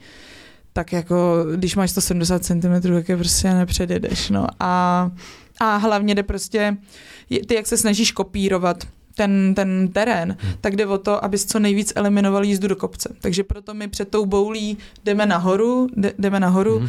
protože ta, uh, ty se snažíš prostě jako eliminovat ty, tu jízdu. Jo, ty se nadnášíš, že jo, jo, takže, jo, jo. takže jako kdyby dřepuješ na vrchol té boule, ty máš, dřev, ty, ty jo, jo, dřev. A to si, to si všímám, to je hrozně zajímavý, jak vy jste prostě strašně nízko nahoře té boule a tam mi taky připadá, je tam riziko v tomhle tom, kdy vlastně fakt ty kolena máte už u hlavy skoro, že tam mi připadá, že tam je velký riziko, že to člověka může rozhodit, že, že vlastně jo? když ti to nevíde, no, když jo. třeba uděláš dřep brzo, nebo to je i na tom skoku, když uděláš moc brzo dřep jako a pošleš tu svoji energii do té hrany, tak tě to pak natáhne a rozhodí. Hmm. A když vlastně to uděláš těsně za hranu, ty potřebuješ ten dřep udělat za tu hranu, abys to neposlal do té boule nebo do toho skoku, tak, eh, tak ti to vyjde pěkně, ta energie dojde za skok a ty zůstaneš v tom dřepu prostě třeba. A tam, a je to fakt jako o tom odhadu, my máme samozřejmě dva, tři trenéry na kopci, práci který, a máme furt vysílačky. Máme vysílačku na startu, máme vysílačku v cíli, každý trenér má vysílačku a ještě fyzioterapeut, který s náma tam je, nebo někdo jako pomocný, má taky vysílačku a předá předává nám ty informace. Takže... V průběhu? Ne, jakoby Potom. před jízdou a před po jízdě vlastně. Je. Takže to by řeknou, hele, viděl jsem projet tady tolik kluků, tolik holek, udělej tam 50% sešlap a tady udělej tenhle. A ty, když, ty, i když jdeš poprvé do té tratě, tak si musíš pamatovat a musíš aspoň při přibližně vědět, co na které věci uděláš. Některá věc opravdu víš, že musíš být přesnější, protože by tě to vystrestalo a některá je tak na pohodu, takže je to jedno třeba, nebo není to tak důležitý na tu první jízdu, že se ti nic třeba nestane. Ale chceš mít ten let třeba nejkratší a neletět prostě přes celý dopad, ale chceš dopadnout na začátek toho dopadu, nechceš zase dopadnout na placku, na skoku, na vrchu, protože to zase jako taky ztratíš tu energii. Takže jde o nestrácení toho, té rychlosti, co na nebereš. No a musíš to měnit taky v průběhu té jízdy, protože ty máš nějaký základní data od těch trenérů, že ti řeknou, hele, je to tak a tak, ale musíš pak trochu mít ten cit a odhad a to získáš prostě jenom tím trénováním asi, že si říkáš, oh, tak já tady jedu asi o něco rychleji než jízdu předtím, udělám radši větší sešlap a někdy si zase za spadneš prostě nebo zabrzdíš v půlce trati, tak víš, že musíš úplně změnit ty pohyby do zbytku trati, když ji chceš dojet že jedeš prostě třeba o půlku pomalejc a tak. Hmm. Takže je to jako v tomhle je to, a to já jsem třeba dřív tolik neměla, já jsem žila v tom, že jsem holka a že nemám odhad, protože táta říká, že holky ženský nemají odhad. Tak říkám, hele, musíte mi to, já nemám odhad. A oni všichni, OK, tak to, teď už si myslím, že aspoň normálně na to ježdění odhad mám. No, takže je to v tomhle, a já jsem třeba i tuhle sezónu, i když jsem sice vyhrála mistrovství světa, tak jsem ale cítila i v těch tréninkách, že mě ty pokusy vycházely jako, měla jsem menší úspěšnost v těch pokusech, že jsem to občas třeba přepálila, že jsem udělala, měla jsem udělat 75, sešla přibližně a udělala jsem třeba skoro maximální. Takže je to, a, a bylo to znát, že jsem neměla naježděný ten mhm. objem prostě za ten, ten podzim. No. Takže jsou to taky takový šachy, že ta strategie tam hraje, hraje, hraje, hraje velkou roli. Jo, to jo. A můj Marek teďka hraje šachy, takže ten by s tím asi nesouhlasil. My taky ten, jo, jo. Ježíš, tak to on by byl nadšený, že by si... Tak dáme šachy. Jo, to určitě. On prostě je úplně v covidu se do toho zažral My a jenom no. Sleduje videa a všechno a, yeah. a má trenérku svoji. Fakt? A, tak. Wow. a má kamaráda tady v Praze, uh, velmistra, což je, Fakt jo. je to, je to šachový velmistr, žije teda v Čechách, v Praze, ale je to Švéd, mm. jmenuje se Pontus Carlson, Carlsen a, a žije jako s Češkou tady. Magnus tak, Carlsen. No přesně, to je Markův oblíbenec. Bratranec, ne? a to je Markův oblíbenec Magnus. No tak, cool. Eh, takže je to jako Kdyby to bylo podobný, tak možná mě ty šachy baví, ale Marek je nešťastný, Aha. že mě nebaví moc úplně. Ale jo, je to, je to prostě taktika a tu taktiku prostě nenatrénuješ jinak, než že jezdíš ve čtyřech lidech. A tak je to jiný v tom, že ty, když jedeš sám v té trati, což je mhm. trénink nebo kvalda, tak se soustředíš jenom sám na sebe, je to úplně jiný. Než když pak jdeš v těch čtyřech, máš tam najednou tři lidi, kteří ti tam různě jezdějí, občas nemůžeš vzít tu lineu, kterou chceš, protože tam někdo jede, a nebo díky tomu, že se za nima vyvezeš, tak najednou získáš větší rychlost, než bys normálně získal. Tak je to, je to hodně o tomhle nebejt uh, zaseklej jenom na tom, co ten trenér ti doporučí, ale jako by se od toho odpíchnout a trošku to pak jako korigovat podle toho, co se ti zrovna v té jízdě děje. No. Mhm. Mě vlastně u toho, toho neskutečně fascinuje, že tady máš jednu aktivitu, s kterou ty trávíš vlastně veškerý teď jako svůj život. A ten náš mozek je plastický, že se okolo ní trošičku uspůsobí, ohne se kolem ní a ty máš do té aktivity daleko prostě větší vhled, než jako jakýkoliv člověk, kdy by si, kdyby si mohl představit. A mě zajímá, jestli vlastně je tam pořád ten prostor ke zlepšování se, když to jezdíš eh, takhle dlouho. A na co třeba, když už máš za sebou tolik let zkušeností a i všechny ty úspěchy, na co se soustředíš třeba v tom drillu, v nějaký konzistenci, aby se zlepšovala, aby se vlastně získala nějakou kompetitivní výhodu hmm. oproti těm svým protijezdkním? No, jako to zlepšování teď pak čím dál tím hůře, to víc frustrující, protože ty pak prostě se fakt snažíš a hlavně ještě ten od, odhad mít v té rychlosti, tam jde o to, že potřebuješ udělat sešlap na, já nevím, 50 cm na 30 cm, ale jedeš 80 prostě, takže je to jako v tomhle já jsem si třeba minule, protože jsem dělala zápočet na FTVS už před pár lety teda, ale skákala jsem do dálky a pro mě to bylo, já jako jsem zvykla udělat ten timing, ale při té jízdě a tohle najednou byl pevný bod, kdy já jsem běžela, on se nehejbal, bylo to prostě jiný. Já jsem jako bylo to jiný jako načasování vlastně a bylo to pro mě hrozně těžké neudělat přešlap a buď jsem dělala brutální nedošlap, nebo hrozný přešlap. Takže to jako je jiný typ uh, timingu vlastně, co já mám v tom, v tom ježdění. Ale je to právě čím, když jako do toho, ne úplně dokonalosti, ale já mám prostě ráda, když se ti to fakt povede jednou a všechno si sedne, tak prostě hrozně ten pocit z toho je jako fantastický a vlastně i to ježdění a ten snowboard cross mám ráda kvůli tomu pocitu, protože když se ti některé ty věci povedou, tak máš úplně takovou flow, takové je to tak to krásně plyne, nic tam jako nezadrhává v té rychlosti a, a cítíš se prostě jako fantasticky. Takže eh, a když se ti to má nějak povíst ještě ně, a nějak dokonale a chceš tam dělat všechno, tak je to prostě dva pokusy z deseti, jeden z deseti při tréninku a ty si říkáš, pane bože, já už to asi nezvládnu, nebo taky se nějaká situace, kdy si říkám, tak já už se asi nezlepším v těchto věcech, protože prostě a pak se ti to najednou, taky je to, máš hrozně i nějaký stereotypní ježdění, jak se prostě jezdil jako dítě a to se furt jenom snažíš přebít. Hmm. A a, někdy se to daří líp, někdy to, ale je to pomalý prostě, protože s, takhle jsem jezdila 15 let a pak to jako přebít. A dost často si ty věci ani neuvědomuješ. A my máme hodně často video coaching, všechno natáčíme, ať už na velkou kameru nebo na, nebo na normální kameru nebo na iPad. A je hustý, jak se ten tvůj pocit z jízdy dost často liší, jak opravdu to reálně vypadá. Prostě trenér ti řekne, udělej tam pořádný dřep. A ty, ale já tam sám ve dřepu. A pak se vidíš a, a nejseš prostě, nebo jsi v polovičním. A to mě vlastně já jsem si na to zvykla od těch 15, co, co jezdím s tím týmem mým, takže už jsem na to zvykla, ale a někdy konečně se i ten můj pocit s tím, jak to vypadá, začíná jako přibližovat k sobě, nebo vypadá aspoň párkrát, že si člověk přijde hrozně hustě a pak na hmm. videu vypadá jako plný trotl, tak občas teďka i na videu si přijdu, že vypadám trošku hmm. dobře. Ale je to, je to je to frustrující v určitý situace, protože máš pocit, pak si říkáš, OK, tak je mi 30, možná už se prostě nezrychlím tu dynamiku, prostě tohle a ale pak občas přijde zase nějaký světlejší moment, no ale je to o tom prostě jezdit. A, a třeba já mám podle mě furt rezervy, i když se v tom zlepšu, uh, v tom ježdění v těch čtyřech prostě. Jo. A tuhle sezónu jsem v tom měla obrovskou rezervu, protože jsem vlastně nic nenatrénovala, protože jsem trochu jezdila v trati, ale jenom sama a ve čtyřech jsem s nikým nejezdila.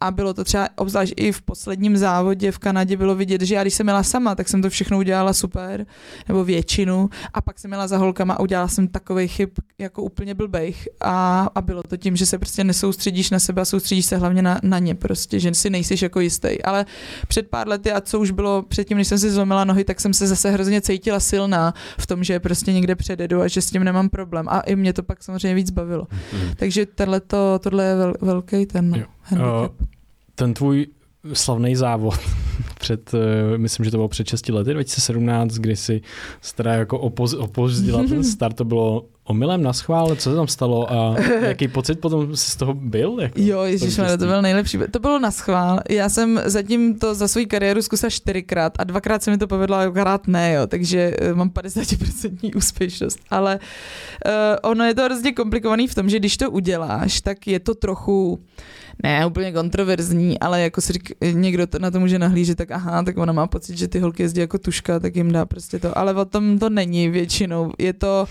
v našem případě to bylo vždycky řešení nějaký krizový nějak, situace, že mi právě třeba nešel start, tenhle ten přímo ten závod, to bylo poprvé.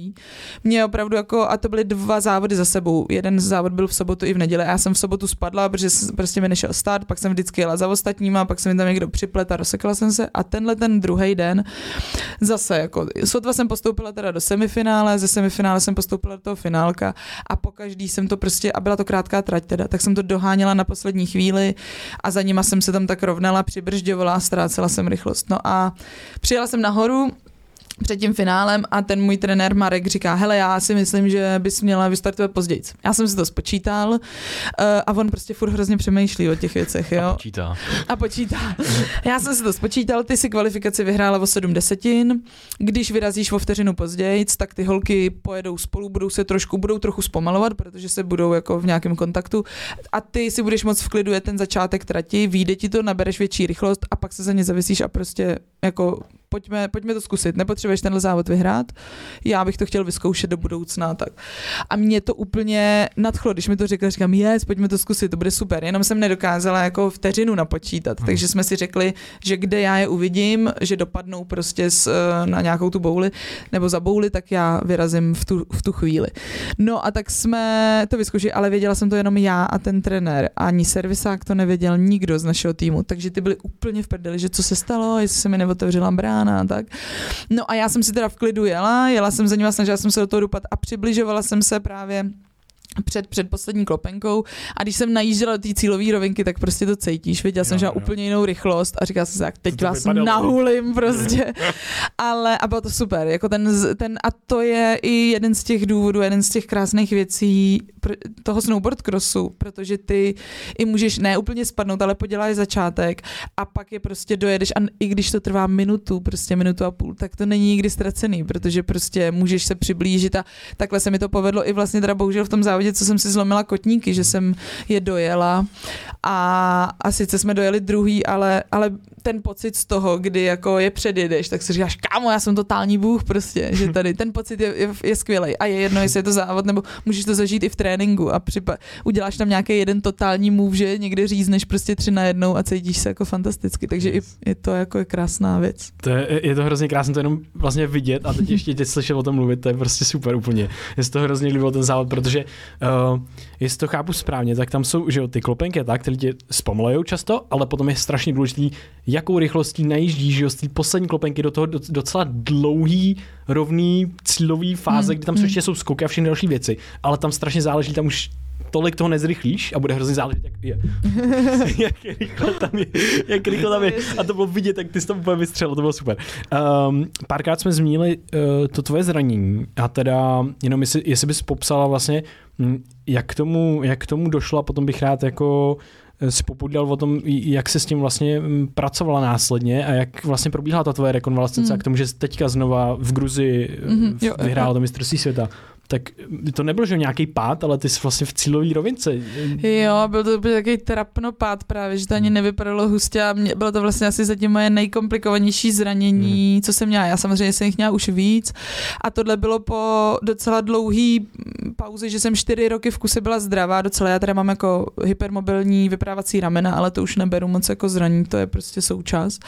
No a tohle bylo právě, byl to týmový závod, my ten týmový závod jezdíme jako štafetu, takže nejdřív jede, jela, jela čtyřka kluků a pak podle toho, jak ty kluci s jakýma rozestupama dojedou do cíle, tak pouštějí nahoře holky s těma rozestupama. Ale je tam nějaký koeficient a e, je tam, i když prostě Johnny, ten můj kámoš, dojel 8 vteřin za prvním, tak mě pouštěli třeba 2,5 vteřiny, že oni se večer na meetingu předtím dohodnou, kolik bude ta maximální to, abys měl trochu šanci to ještě dojet, ale vlastně moc ne. No a asi možná to i nastavili ne úplně uh, jako dobře, že mohli dát trošku víc, tam je prostě nějaký rozmezí. No a já jsem, mě, Johnny mu to moc nejelo, proto, my jsme každý měli trochu jiný mazání, Johnny mu to moc nejelo, ten byl úplně hořký, bře sněžil a byly takový bídný podmínky a já už jízdu předtím v semifinále jsem si vyzkoušela, že mi to docela jede. A Johnny byl na straně, já říkám, Johnny, neřeš to, to je v pohodě, klidně dojeď poslední, já to dojedu, to prostě já se na to těším, to je v pohodě. No a snažila jsem se dojet teda co nejpozději, zase aby člověk je nepředjel brzo a pak se znova zase za tebe nezavěsili. Tak jsem vyrazila, Zavěsila jsem se za tu třetí ještě a pomalu jsem je dojížděla a když jsme skákali ten poslední skok do takového sešupu a už tam fakt byly jenom boule do, do, do, do cílové rovinky, tak jsem si říkala, ty já tady chytám totálně. A jela jsem prostě na třetím, čtvrtém místě mezi nima, tak jsem se tam narvala totálně a tam v cíli my děláme takový, takovou věc, že předkopáváš prkno, protože se u nás počítá i equipment, není to jenom jako tělo, takže líp dokážeš předkopnout to prkno do cíle. Stejně jako běžci dělají hlavou, jo, jo, jo, tak my, my prknem, přesně. Ale já v tom nejsem moc dobrá a moc to nedělám, protože mám ty vypadávací ramena a ty při této situaci se musíš opřít jako o tu zadní ruku, nalehneš si úplně na sníh a předkopneš to prkno dopředu. A já se bojím prostě si tam tu ruku položit na ten sníh, že přijde nějaká mulda a vyhodí mi to rameno. Takže jsem se jen tak jakoby lehce prostě přidřepla a kopla jsem to před sebe. Uh, zpětně, co jsem viděla, bylo jedno, jestli to předkopnu nebo ne, že stejně bychom byli druhý, tak i tak a první bychom stejně nebyli. No a pak jsem v cíli, jako myslím si, že to byl zpětně, když to vidím, můj, moje chyba v tom, že jsem projela tím cílem a v duchu jsem si říkala, ale tak teď, to, teď vypnu, jenom se tady rozkutálím a v pohodě, nebudu to řešit. Ale já jsem se díky tomu, bohužel, jak to neumím, tak jsem se převala na břicho a ne na záda. Kdybych se převala na záda, tak si hmm. myslím, že to nějak odtlumím a, a prostě seš na zádech a když tak jakoby líp udržíš ty nohy ve vzduchu, že jo? ale když eh, seš na břichu, tak ty nohy jako neudržíš ve vzduchu a mě by to ani nenapadlo, mně se to nikdy nestalo tohle. A to byla jenom jaká rychlost třeba? Jako? Já myslím, že jsme tam najížděli tak 70 dolů, jako že okay. bychom mohli jet, že to bylo právě, a ještě jak byl hodně sněhu, tak v té cílová rovinka byla muldovatá a myslím si, že kdyby to byl normálně vyčištěný celé, ta, cí, ta brzdová rovinka, ta cílo, nebo ten, ten korál prostě, kde se brzdí, že by to třeba nebylo tak jako hrozný, ale já si myslím, že prostě tím, že tam byla mulda sněhu, tak o to líp se mi to prkno zaseklo a já jsem se otočila na břicho, zasekly se mi špičky, eh, celá ta frontsidová hrana a ještě mě to přetočilo a myslím si, že všechna ta energie v tu chvíli šla prostě do těch kotníků, mě to zmáčklo ty nohy. My máme jako docela měkký boty, že jo, klasický freestyleový, nemáme nějaký speciální a zároveň to vázání ti nevypne prostě. Takže si myslím, že tím, tím se to jako došlo k extrémnímu jako zvohnutí kompresi a zlomilo mi, zlomilo mi to holení kosti jako v Aha. kotníku vlastně. Okay. Já jsem neměla jako zlomený kotníky oficiálně, ale přesně to byly ty jako týbie prostě hlavice, kousek nad tou hlavicí vlastně. Hmm. A No, takže to byl takový, a já jsem věděla hnedka, to samozřejmě člověk ví, jako, tak všichni se tam radovali a já, Johnny ke mně přiběh a ty vole, jak jsi to udělal? A já, nohy, špatný, špatný a chvíli jsem si ještě myslela, že odjenu na skutru v sedě a po chvíli už jsem mi říkala, že ne, že to. Takže mě odvezli dolů do Montafonu, tam je taková dobrá uh, sanatorium, prostě nějaký pan šílenec, doktor, který uh, mě rovnou ten večer zoperoval a dal mi tam do levý asi tři šrouby a do pravý šrouby a destičku. No a a jako právě já jsem si říkala, super, jsou to aspoň kosti, nejsou to že šlachy, vazy, ale určitě i ty měkké tkáně všechny kolem dostaly hrozně jako hrozný čout, no. Takže hmm. to byla, to byla taková jako nepříjemná věc a bylo to měsíc a půl před olympiádou. A já jsem se na tu olympiádu samozřejmě těšila, připravovali jsme se na to uh, ještě jako dva měsíce nebo tři měsíce před olympiádou. Někdy v listopadu jsme měli testovací závod přímo v Pekingu na té trati. Já jsem tam vyhrála a jezdilo se mi fakt jako skvěle. No a pak jako po měsíci nebo po půl měsíci jsem si udělala tohle. Ještě jsme se furt jako snažili, mm, nevím, doteď, jako byla to blbost asi, to tlačit na olympiádu, ale zároveň asi bych se zachovala stejně. Já jsem to prostě chtěla zkusit. I samozřejmě nebyla to nějaká pěti zlomeninka, ale říkala jsem si, jo, tak máme tady šest týdnů podle mě tak to pojďme zkusit, aspoň jako budu moc být spokojená sama ze sebou, že jsem tomu dala maximum, i když to nevíde a to, no, takže, ale fakt to bylo prostě, já jsem tři dny po operaci už stála s chodítkem a hmm. deset dní po operaci jsem chodila jako po no. nemocnici trochu, ale stejně jsem furt použila berle a myslím si, že možná těžko říct, jako já jsem se samozřejmě vracela pomalu a na začátku na tom po té rekonvalescenci to snowboardování mi vůbec nešlo a hrozně to bolelo. Těžko říct, kdybych tři týdny ležela s nohama nahoře a pak to začala nějak rozejbávat a vypadla se rovnou na olympiádu. Třeba by to bylo lepší, ale těžko říct, no, takže jsem to trošku pře- přepínala a pak jsem ještě vlastně onemocněla covidem, takže tím pádem se i to trochu víc zastavilo a a pak jsme rozhodli, že je to nesmysl.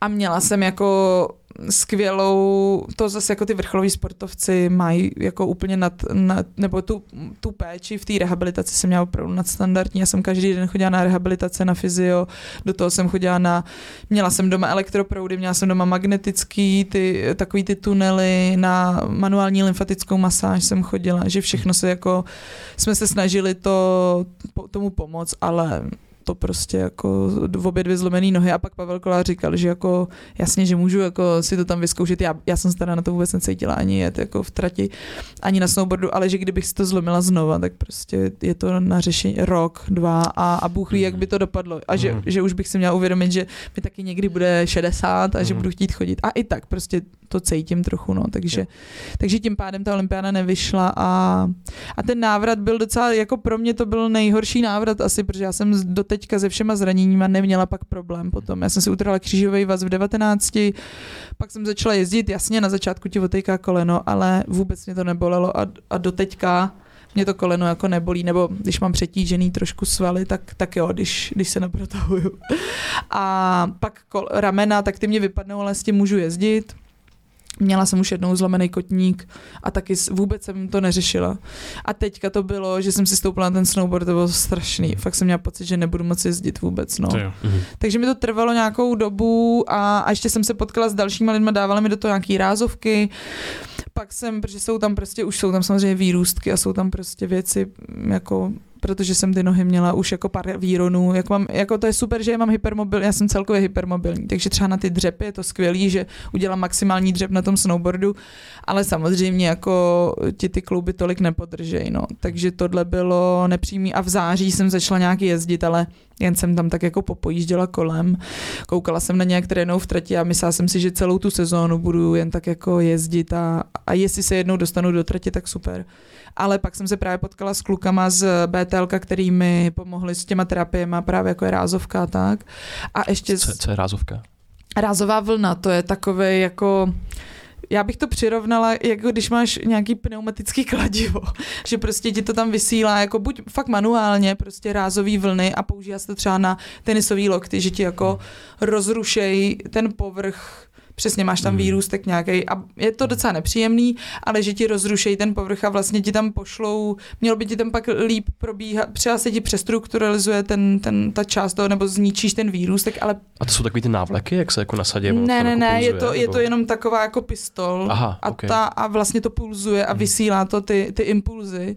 Já jsem teda měla fokusovou, nebo fokusovanou, která vlastně, protože ta rázová vlna jinak funguje hodně na povrchu, prej, v, slyšela jsem, že v hokejisti jak má jako hodně velký stehna, hodně svoje, takže to použije místo masáže. Jako, ale, ale komukoliv řekneš jako rázovku tak a zažilí, tak se jako toho děsej, protože právě když to dává do kotníku, tak ty najednou prostě vyšleš jako takový rá, vlny, jak kdyby se fakt použil nějaký takový pneumatický kladívko malý, intenzivní, tak. intenzivní do, do kosti prostě, ale, ale má to prostě rozrušit trochu tu strukturu, samozřejmě pak se to začne víc prokrvovat a má to jako se hojit, ale ta, ta fokusová, co jsem měla já, tak vlastně nic jako pohyb žádný nedělá, vůbec nic to nedělá, ale má tu účinnost hlouběji, že to nemá tu povrchovou účinnost, ale mhm. úč, účinek to má třeba až v centimetra půl nebo dva centimetry pod, tím, pod tou aplikací. A je to takový div, prostě tě to jenom divně bolí, ale nic se neděje, vlastně je to zvláštní, nedělá to ani žádný zvuk a to jako Možná jsem tam měla prostě i nějaký, uh, nějakou šlachu takovou zduřelou a díky tomu um, se mi i ten, ten rozsah pohybu zhoršila tak, takže to jsme jako léčili. A pak jsem ještě uh, narazila na Ondru, fyzioterapeuta, já nevím, jak se Ondra jmenuje příjmením, ale dělá fyzioterapeuta v Berunské nemocnici rehabilitační.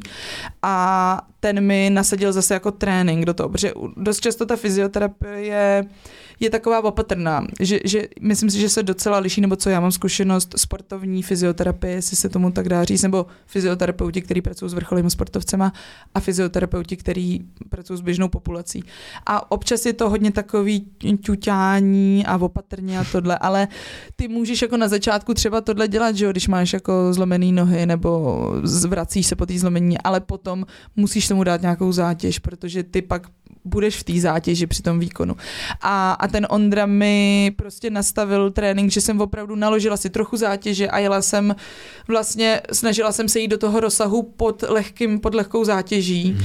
a, a hlavně třeba uh, jako sp, mm, pod, jako uh, jak se, e, e, byla to excentrická, v excentrický zátěži, takže jsem opravdu jako měla furt zatlý ty litka šla a dělala jsem brzdivou reakci z výponu dolů do, uh, prostě na, na, na, tý, na takový bedince, z výponu dolů, ale brzdila jsem prostě třeba těch 20 kilo, co jsem na sobě měla a šla jsem prostě třeba 10 vteřin, že tam potřebuješ mít i delší uh, to zatížení. A, a to mi taky strašně pomohlo, že vlastně aktivuješ trošku ty svaly a trošku to jako zlepšíš a takže jako z, pracovala jsem na tom rozsahu pohybu na tímhle tím způsobem a to mi taky hrozně dalo. No a pak podle mě taky věc, že jsem prostě se snažila jezdit a tak jsem se to nějak otlačila trošku, no. A až poslední závody jsem se dostala do takového, že to neřešíš. První půlku sezóny jsem furt byla taková opatrná a, a trošku se mi změnil možná styl té jízdy. Hmm. Ale byla to taková to ono, že jsem chvílem asi říkala, tak já už možná nikdy nebudu jezdit, nebo si už to neužiju třeba, že mi to furt bude bolet. A naštěstí si to ještě užívám furt. No a právě, že jaký, jaký to bylo psychicky, že když eh, ti ten, ten jako Petr Kolář říkal, že vlastně další zlomenina by znamenala tak dlouhou pauzu, že teď ta tvoje pauza byla jak dlouho? Jsi to zlomila v, prosin, v listopadu? V prosin, na začátku prosince nebo 11. prosince a první závod jsem měla třeba 12. Hmm. prosince nebo 1. prosince. Jo, další no. rok za rok. Jenom uh, Pavel Kolář, ne Petr Kolář Pavel, je brácha, Kolář, architekt, jo, jo, ale jo, to je v pohodě. Petr Pavel, to je stejný. Petr Pavel, Petr Pavel je prostě, všichni jsou Petrové. No. A máš tam nějaký právě jako, nějakou smyčku jako mentální, aby se to jako nepustila k tělu, že aby tam prostě nebyl ten strach z toho, že a, teď jsi na té trati po tom roce a teď ten pád může znamenat vlastně něco blbýho tak jako jak zase znova možná s tím zraněním, aby se zvrátila zpátky, aby se možná i to rozhodnutí, že teda chceš ještě závodit a tak dál, hmm. tak uh, pracuje s tím nějak nebo vůbec nad tím nepřemýšlíš, jsi prostě flagmouš? Uh, jo, přemýšlím nad tím samozřejmě, já si myslím, že to já jsem vnímala to, ten návrat, že jsem, že to bylo taky automatický, možná je to fakt nějaký takový už zvyk, že prostě po těch zraněních jsem vždycky se snažila vrátit a nikdy mě nenapadlo, že bych nejezdila. A nevím, jestli je to daný, že to takhle ty, že máš prostě i ten tým kolem sebe, který tě podporuje. Uh, tak vlastně se jako, protože ti to baví, tak je to určitě bylo to, že, že mě to ježdění baví a to závodění, tak to je jeden z tý, jedna z té motivace, nebo pro mě už teďka hlavní motivace, protože já už jinak bych to fakt asi nemohla dělat, kdyby mě to nebavilo. A mm, je to tam vždycky, no. Nejvíc jsem to zažívala, protože to bylo po prvním zranění po tom křížovém vazu, že jsem se bála, jak mě to bude bolet a co se stane. A u tohohle bylo, u těch kotníků, se prostě to šlo postupně. Člověk prostě zkusí, vždycky se tam trošku zkouší do toho víc opřít než předtím, jestli to funguje nebo ne. A když to nefunguje, tak samozřejmě se vrátíš trošku zpátky a tak to tam šudláš a máš tam vždycky ty trenéry, kteří ti řeknou, hele, jako super, ale já vím, že tě to bolí, ale snaž se do toho opřít. A někdy prostě řekneš, hele, já to tady nedám, já tohle prostě jezdit, to, to jde samozřejmě v tréninku, já to prostě jezdit tady nebudu, protože mě to moc bolí. Ale tím, že prostě t- musí člověk rozlišovat, jaká to je bolest. No. Buď je to bolest, se kterou můžeš jezdit, a která je, že třeba v té trati ani nevnímáš. A pak dojedeš do cíle a řekneš si, a bolí mě trochu nohy, máme takový unavený kotníky a tak. A nebo je to fakt bolest, kterou jsem zažívala hlavně na začátku, že tě to úplně paralyzuje. Že prostě, když se dostaneš do toho blbýho pohybu, tak najednou nemůžeš jet a musíš zabrzdit a ne, nemůžeš něco jako dělat v tu chvíli, že to neudržíš. A to se prostě, to bylo na začátku převažovala hlavně tahle bolest, přes kterou jsem nedokázala jít a postupně se to jako přetvářelo v tu bolest, kterou cítíš hlavně poježdění nebo na začátku, prostě ty přijdeš nahoru na kopec, říkáš si, ty zase to bolí dnes ráno, ale po dvou, třech jízdách pomalej zjistíš, jo, už je to zase trošku se to zahřálo, rozhýbalo a funguje to. Hmm. Takže Měla jsem podle mě za sebou hodně ty zkušenosti s návratem po těch jiných zraněních, i když tohle bylo trošku jiný a a prostě si myslím, že jsem trošku i to tělo trošku jsem změnila postoj na tom snowboardu v těch frontsidových zatáčkách, kde mě to prostě nejvíc bolelo. Jinak u ostatních pohybů v trati, u backsideových a tak, tak to bylo v pohodě, ale ta frontsidová, kterou jedeš po, po špičkách vlastně, tak tam jsem prostě byla furt opatrná a myslím si, že opravdu až možná právě v té Gruzi, která byla tam byla druhá zatáčka po startu, kde, člo, kde já jsem to měla na frontside a musel tam do toho člověk tak hupsnout, tak jsem si dokázal, párkrát jsem to prostě vyslala, že jsem si říkala, hej, tak to teďka pojď zkusit.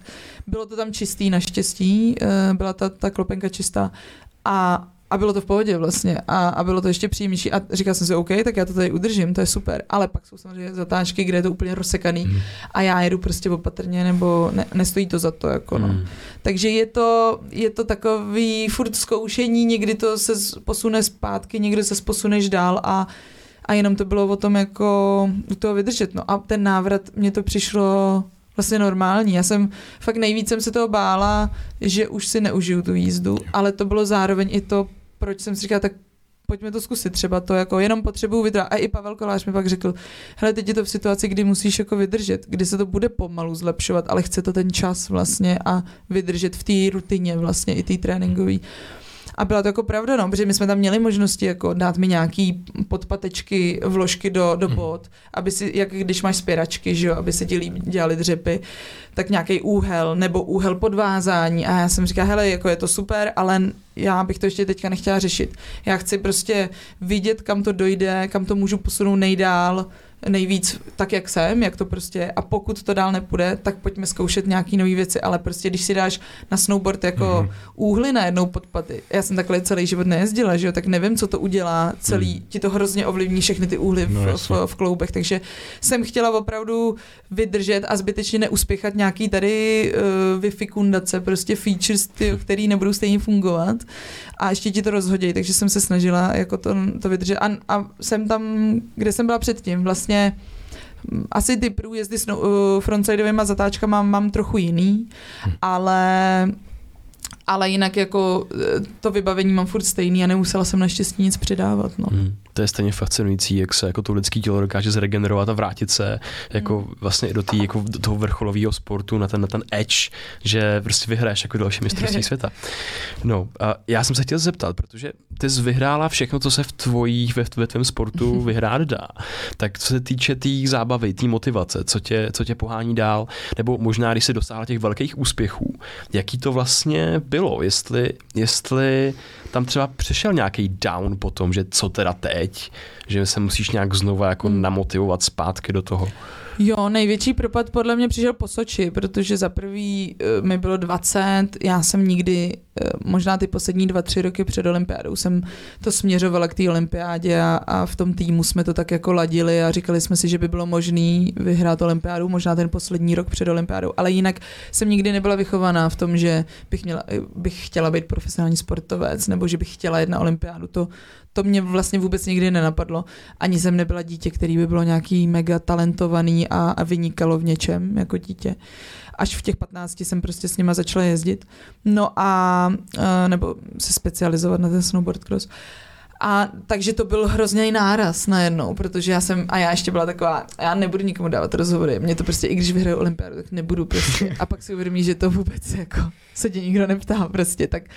A ono to jako, uh, na jednu stranu dává smysl, protože ty tam jako uh, stát nebo prostě olympijský výbor ti zaplatí celou tu cestu, stojí to hrozný prachy, že jo, tvůj tým, všechno a ta olympiáda je už to, kde vůbec jako to, to neřešíš. Dopřed, předtím si to dotuješ třeba, ale takže to bylo, to bylo pro mě strašně frustrující, protože jsem já do té doby mě nikdo moc neznal a najednou se přes noc staneš jako národní hrdinka a, a jsi jako najednou patříš tomu národu. A mě tohle je hrozně jako nepříjemný trochu. Já jsem v tomhle taková, nevím, prostě mě to umím se jako v těch situacích šprajcnout dost, nebo když mi někdo něco přikáže, ale nevysvětlí mi, proč bych to měla dělat, tak to just prostě dělat nebudu. A, a tohle bylo prostě vyhraš teda olympiádu, dojedeš a říkáš si, yes, to je skvělý, ještě to sleduje hrozně lidí i tam na tom místě, což na naše závody nikdo moc nejezdí, protože prostě vždycky na kopci.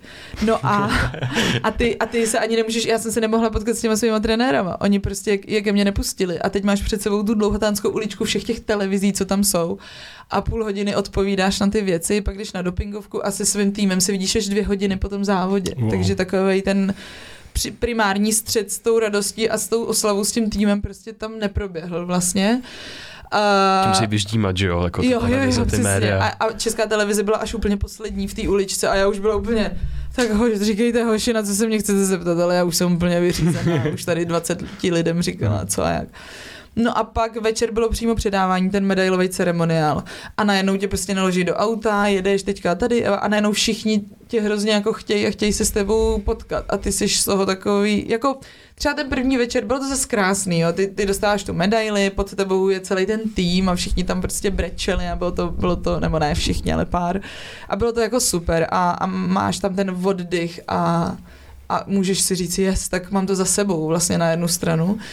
A pro mě byl nejhorší ten druhý den, protože to byl Media Day prostě, takže mě v 8 ráno odvezli do té hlavní vesnice, do ole olympijský a jenom jsem prostě od 8 do 8 do večera jako Oh odpovídala God, a je, jedeš prostě. To je hustý. A pak tě třeba jdou ještě někam vyfotit a najednou prostě v Soči tam ty, ty diváci, co přijdou, nebo všichni ty fanoušci, co přijdou do olympijské vesnice, tak najednou začnou tam po tobě lísat, a nemám za to medaile. A jim jedno, kdo seš, jako vůbec nikdo neví, Hmm. kdo byl snowboard, co je snowboard, kdo je jenom prostě zlatá medaile. A mně to přišlo úplně absurdní v tu chvíli. A, a pak jsem se vrátila do, do, do Čech, bylo tady krásný přivítání na letný, bylo to jako úžasný, ale fakt to byla taková davová psychóza a a já jsem byla z toho taková v nervu trošku, že asi možná tím, jak jsem vyrostla v Krkonoších, tak i, i v Praze občas, když je hodně lidí a do toho tramvaje a auta, tak mám takovou lehkou tenzi, že se bojím prostě toho, toho šrumu, toho šrumce kolem mě. No a uh, No a pak se rozjel, pak těch 14 dní vlastně furt jenom někam jezdíš, všichni po tobě všechno chtějí, ty jim teda vycházíš stříc, protože ještě ve 20 neumíš říct ne a já s tím bojuju do teďka furt. A, uh, a byla jsem úplně vyčerpaná a já jsem vlastně nic nestíhala, nic jsem netré, netrénovala, jsem nic jsem nedělala, ale zároveň jsem nevěděla, co jsem dělala, protože jsem byla prostě jako všude. A pak první závod po olympiádě, mě to vůbec nebavilo. Já jsem prostě v té trati jezdila. Jenom jsem říkala, pane bože, já už si potom, prostě jsem byla, bylo toho moc, no. A prostě ten dopamin prostě se navalil jako a pak to spadlo prostě Jasný. Brutálně dolů. A myslím si, že, to, že ještě něco silnějšího prožívali moji trenéři, jak Marek Jelín, tak jako Fleischer. Prostě ty zas měli větší střed s tou realitou, že ti všichni říkají, musíte vyhrát olympiádu a pak ta podpora, prostě pak všechno, pak bude trať jako na té bázi, ať už nějaký uh, podpora jako ze státu a tak. A ty pak vyhraješ olympiádu a a vlastně se toho za tolik nezmění. Jo, jako jo, jo. V tomhle směru. Jako nikdo nám zatím, ta trať někdy je, ale není to, že by prostě najednou jako máš jasně daný, že každý rok budeš mít trať v Čechách a tak. Takže ta, ta podpora jde prostě pomalu a nebylo to zas tak jako markantní změna a to bylo třeba pro Marka Linka hrozně frustrující, Hmm. že teda to směřuje k tomu a, a, a zas tak se to nezměnilo. No a já jsem si pak hnedka ten závod druhý po olympiádě zlomila kotník, protože prostě Aha. jsem fakt si myslím, že jsem měla ztrátu koncentrace a bylo mi to všechno tak jako trošku, jsem říkala, já už se hlavně domů. No a, a ta sezóna po olympiádě po Soči byla strašná, já jsem vlastně odjela jenom dva závody a pak jsem si dala, pak jsem si dala volno, protože jsem nemohla, protože mě to nebavilo. Já jsem jenom prostě chodila na tréninky na, a já jsem, a mě to bylo vlastně hrozně líto. Já jsem si říkala, já bych strašně si přála, aby mě to bavilo ale nejde to. Nevím, jak to udělat. Já nevím, co pro to udělat, aby mě to bavilo. A já jsem přišla vždycky na kopec a jenom jsem rovnou přemýšlela, kdy už bude konec, kdy už půjdu pryč. A, a zároveň mi to bylo líto, protože jsem věděla, jak eh, jsem měla ten ráda, ten snowboard cross a ježdění.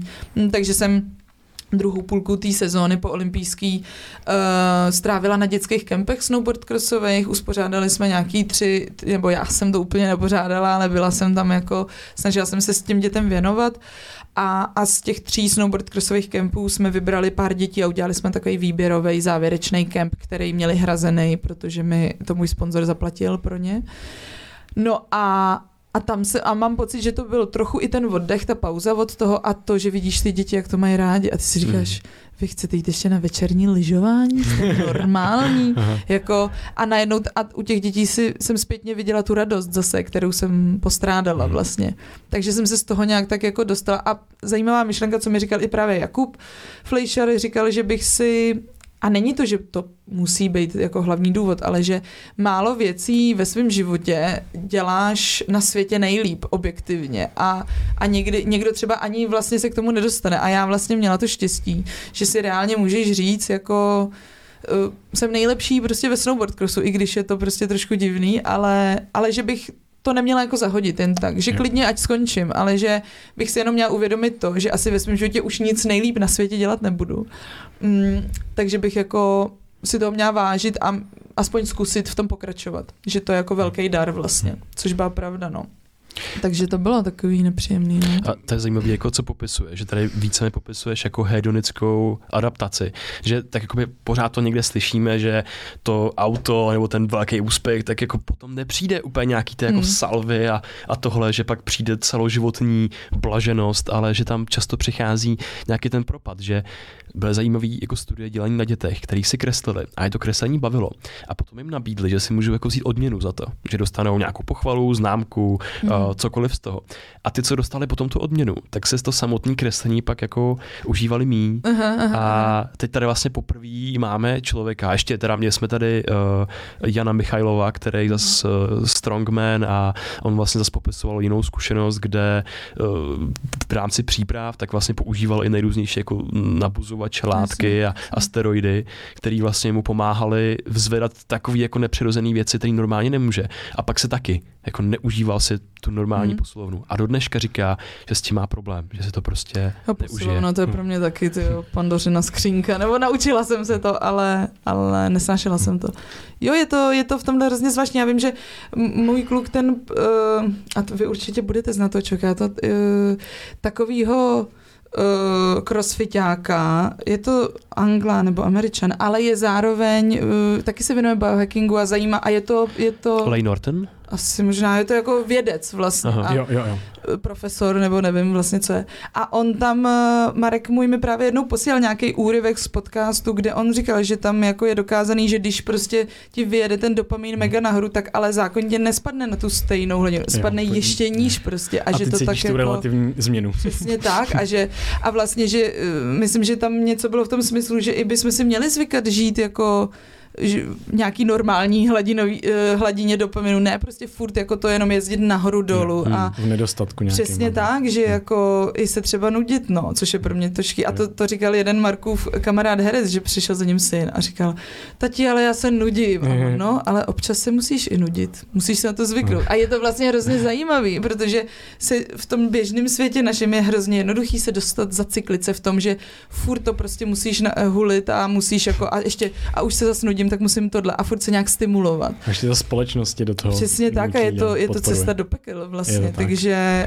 a ten sport je v tomhle, je to velký stimul, že jo, a, a vím určitě, že, že sportovci pak potom, je to nějaká věc adrenalinu, i když neděláš adrenalin spo- sport, ale běháš, tak prostě je to, je to eh, něco, a že pak jako mm, trošku je problém potom, když přestaneš vrcholově sportovat, vlastně, že nedostáváš toho adrenalinu tolik a hledáš to jako jinde a naučit se trošku jako vyklidnit. A tak to je pro mě jako velká uh, výzva, protože já jsem celkově tak záleží jak jde, no. V Praze prostě mám problém s tím vypnout a odpočinout. Jo. V, Č- ve Vrchlabí mi to třeba jde mnohem líp, ale v té Praze mám furt pocit, že bych něco měla dělat, že jako mi něco, o něco přicházím, nebo že něco neudělám, že jako zase něco vyzevlím, nebo tak, no. Takže. Pra- Praha je taková neurotická. A to, co jsi popisovala potom, vlastně potom Soči, tak přímo se jmenuje jako Gold Medalist Syndrome. Aha, tak to ani přímo, nevím. Přímo ten propad potom, protože fakt dosáhneš něčeho, kdy jsi nejlepší na světě chvilku, tak potom kam mám jít dál? No, jasně, ten, co ten, přijde ten, ten mozek a mysl a ten organismus hledá ten další krok dál vejš a teď úplně jasně. počkat. Já nemám žádný další krok, stupínek a tak, takže to Jo, je jo, hrozně jo, jo. zajímavý a myslím si, že to je eh, i zajímavý, jak se s tím vypořádávala nebo vy- vypořádáváš, a že to je prostě jako úplně přirozený, že jo. Eh, Já bych šel eh, dál a moc mě zajímá tvůj pocit těsně před startem a jestli máš nějaký rituál před tím startem. Uh, rituály přímo nemám úplně, na které bych si fakt zakládala, protože nerada uh, se jako k něčemu takhle upoutám, že uh, nejsem prostě nadal, který si obtá, otáčí ty flaštičky. Ale je to, že, že si říkám, jo, tak uh, nějaký věci jsou pro mě důležitý, ale ráda jsem v tomhle volná, že, že jako sama v sobě v mysli, že to zvládnu jako za jakýkoliv situace, protože prostě to potřebuješ. Někdy, ne vždycky se ti ty věci povedou a my tam toho času tolik třeba nemáme. I. A ten start je opravdu většinou na kopci, jenom pár stanů postavených a není to nic, jako nemáme nějaký velký jako warm-up a nevím co. Uh, většinou vlastně žádný. Ale uh, je to Dřív jsem to vůbec neřešila. Když jsem byla mladší, tak jsem byla schopná ještě stát v té startovní gatě a povídat tam s někým a na někoho hulákat a jako nesoustředit se vůbec. A myslím si, že to byl taky trochu můj takový únik. Jako, jo, já jsem mm. prostě beztrstná pohoda. Jako, a, a, ale není to, jako, to byl druhý, jeden extrém. A teďka jsem se naladila na takový, že ráda si před tou jízdou já jedu hodně ideomotorický trénink, večer před tím závodem si projíždím tu trať, snažím se tam jako si představit ty ideální pohyby, jak bych to měla províst. A pak v tý, na tom startu uh, jsou to, já mám ty rituály spíš takový, že víš, máš tu svoji tašku, do které si připravíš ty věci, víš, co máš na ten kopec, jsem zvyklá prostě, že mám to, to, tohle k pití a tak. A jsou to takové drobnosti, ale uh, mám ráda si to tak jako připravit, že, že víš, že tě jako nic nepřekvapí na tom kopci. Uh, my si sami přiděláváme vázání třeba, protože prostě je to tvoje zodpovědnost trochu, ty prknatí udělá servisák. A pak přímo v tom startu mám takový podle mě už jako vychytaný svoje pohyby, nějaký jako rozehřívací a tak, ale nemá, nemá to nějaký extra jako posloupnost, ale mám prostě oblíbený cviky, kterými se rozehřívám. A pak uh, přímo v tom startu si projíždím jako jenom ten start a říkám si tak jako trochu třeba i nahlas, Uh, co přesně na tom startu, co tam je jako hnedka ten první pohyb z té gate, jako být rychle na sněhu nebo rychle se odrazit, co vím, co je moje, třeba co se mi tam nedaří dělat, hmm. tak abych to jako trošku si to znovu zopakuju. A jedu většinou jenom tu startovní rovinku nebo ten kratší úsek na začátku a pak ty věci ti přijdou už sami, yeah. jako ne, ne, když mám víc času tam zrovna, že se zastaví start, tak si projedu třeba celou tu tráť nebo si říkám, jo, nesmím zapomenout na tohle, ono se to občas mění, takže třeba nějakou věc, kterou máš v závodě udělat jinak než v tréninku, tak si znova zopakovávám. Třeba je skok, že máš se jinak tam hejbnout, ale je to, je to tak, tohleto a už si ne, nechodím do dřepu, protože dřív jsem si třeba jako dřepla vždycky a zůstala jsem v tom dřepu, ale po konzultaci i s naším sportovním uh, doktorem, ty si vlastně tím dřepem jako úplně přetneš ty, uh, ten přívod krve v kyčlích a, a není to vlastně dobrý, ty potřebuješ mít co nejvíc prokrvený ty hmm. nohy a, a okysličený.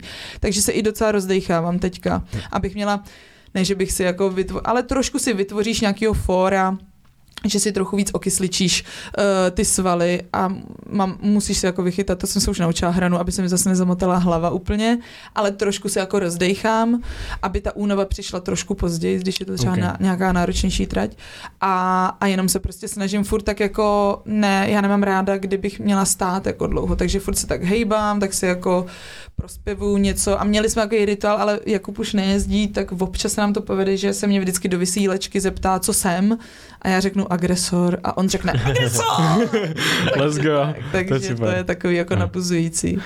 Vidíš se, jak vyhráváš před tím závodem? Nebo večer mm. předtím, nebo něco takového?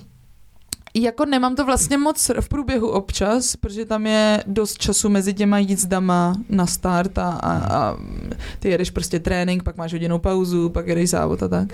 Tak občas se mi to tam samo naskakuje a furt jako... Mm, furt přemýšlím, jak, jako ten, snažím se nacejtit ten pocit z toho, jaký je, protože mám závody, kde jsem, kde se mi to jako objevovala, sam, nějak mi to tam naskakovalo, jak projedu první a vyhrála jsem ten závod, hmm. ale pak některý mi to naskakovalo, že jako taky jsem vyhrála a, ne, a, a něco se tam pokazilo, takže furt jako nemám to úplně jako stoprocentní, ale třeba v, v té Gruzii, když jsem vyhrála teďka, tak to bylo takový, jako že jsem měla takový jako pozitivnější mindset. Nějak jsem se tak jako nastavila víc, říká, hele, tak jako, protože mně se stala taková vtipná situace, kdy jsem byla týden před s tím mistrovstvím světa, jsem ležela doma na gauči, a tak jsem ležela a najednou jsem měla nějaký pocit, jsem si říkala, ty já to mistrovství se to asi vyhraju. Ale bylo to úplně jako, a, přišel mi, a pak mi to přišlo fakt hrozně absurdní, jako vlastně, že co si toto, a pak jsem to říkala mimo Márovi a on jo, tak jo, a hrozně jsme s tom, a byla to spíš takový for, jako. Ale pak ten den toho ježdění měla jsem prostě nějaký dobrý pocit a nevím, jestli jak moc to můžeš ovlivnit. Jestli to opravdu je prostě zrovna ten den, který to, a ať by se stalo cokoliv, tak to prostě dopadne, a nebo jestli jsem tomu pomohla víc, tomu svým, tím svým nastavení, ale uh, říkala jsem si prostě, jo, tak pojď, jako chtěla jsem si udělat radost, říkala jsem si, udělám si prostě sama sobě radost, favoriti prostě tam padali i taky, já si myslím nebyla úplně největší favorit po tom zranění.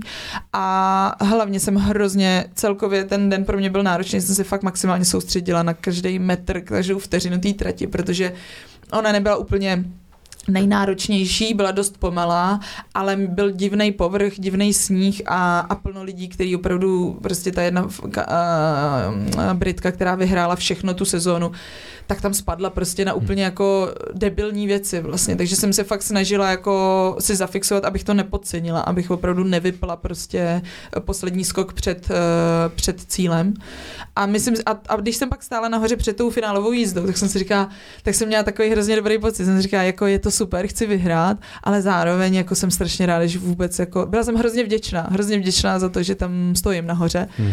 tak jsem si pak říkala, tak si to pojď vyhrát, jo, když už tady jsi, jako, tak to, A, ale pak máš i přístup takovýhle podobný v jiném závodě a třeba se to tolik nepovede vlastně, takže je to hrozně individuální, ale, ale tyhle, tohle mě eh, snažím se jako ne, nebejít. Jediný, co vlastně, teda to je takový, není to rituál, tak si neříkáme poslední jízda. Prostě když Jasně. jedeš, tak poslední jízda se neříká. Prostě. To se neříká, to ten teďka na pump tracku občas jim, tak taky si neříkám jo, jo, jo, na, na, na longboardu Takže, a tak. Ale ten, eh, a pak v jiných závodech jsem třeba předtím jsem se cítila taky dobře v té sezóně, ale nevyhrála jsem to. Třeba jsem byla až jako, eh, nevím, nedostala jsem se do finále a tak. Hmm. I když jsem se cítila dobře, ale taky to bylo hrozně znát tím, tím handicapem toho tréninku. No. Hmm skáká ti do hlavy nějaký třeba nevyžádaný myšlenky, že to prostě něco, co tam jako nechceš mít v ten moment, ale, ale prostě musíš jo, s tím nějak pracovat? Pořád, pořád. A, a, a snažím se, já jsem na, to bylo jedna z hlavních věcí, eh, na který jsem pracovala s tím mým mentálním koučem předtím, já jsem začala s ním spolupracovat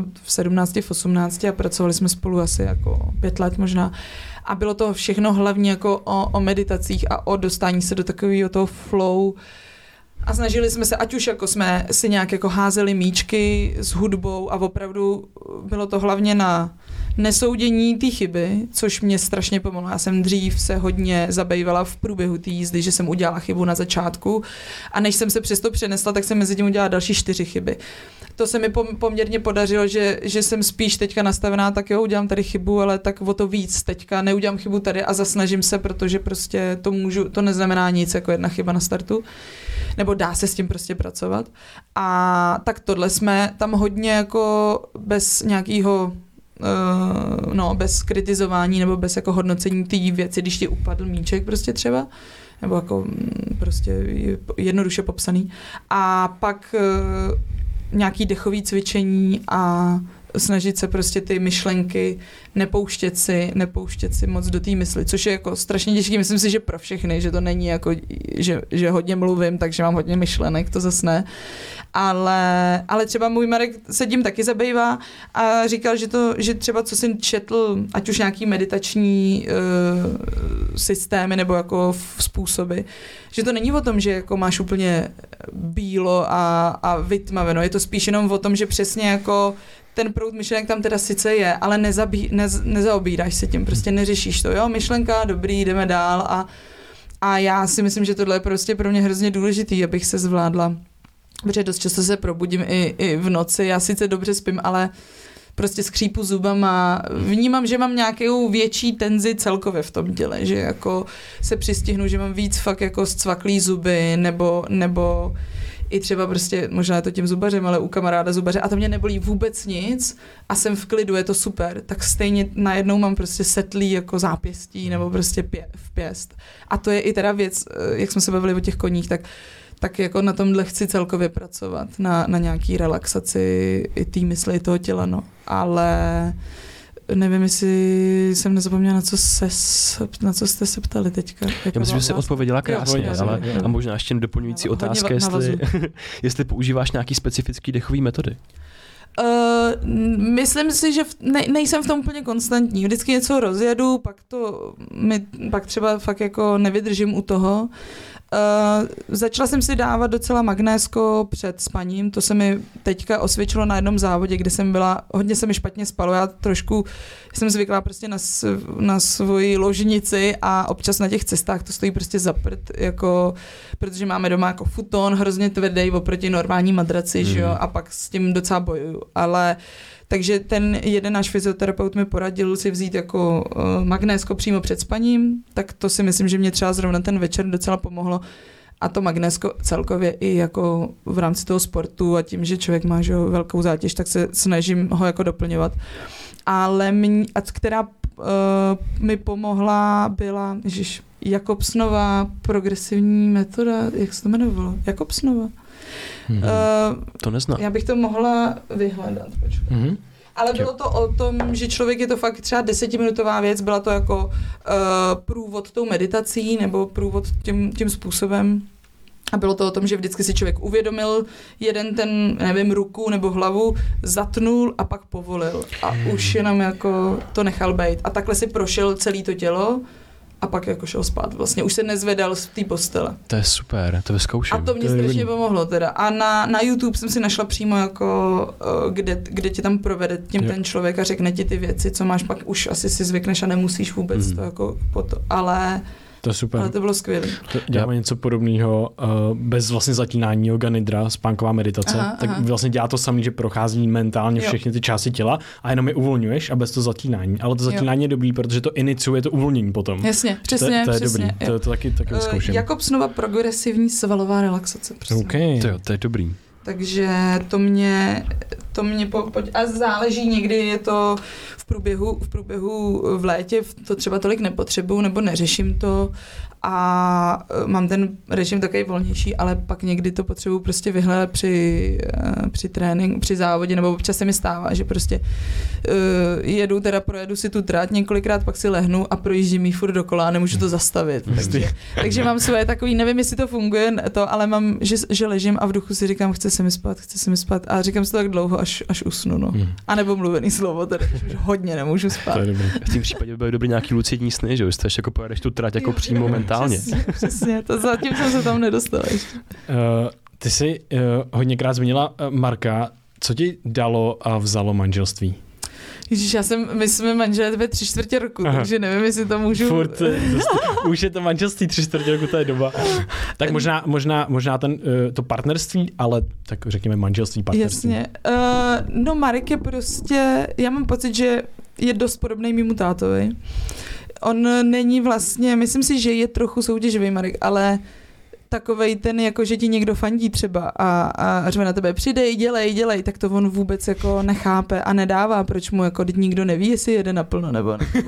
A já říkám, ale to se takhle fandí, protože on, on nevyrostl ve sportovní rodině, on vyrostl v umělecké rodině, takže tamhle, tohle tam vůbec nemá a, a potřebuje mít dobrý přístup, on taky se mnou chodí hodně na atletiku, má svého trenéra do posilovny a opravdu občas má takový si, já to nebudu dělat, proč bych to dělal, jako a, a, a to překonání je pro, podle mě pro něj jako těžší občas se do toho dostat, ale když je dobře nastavený ten trénink, i ten přístup toho trenéra, není to nějaký drillař šílený prostě, tak, eh, tak se dokáže vybičovat a hrozně ho ty věci baví a vlastně je uh, dost sportovní i na to, jak třeba ne, nevyrostl jako v tom, v tom sportu.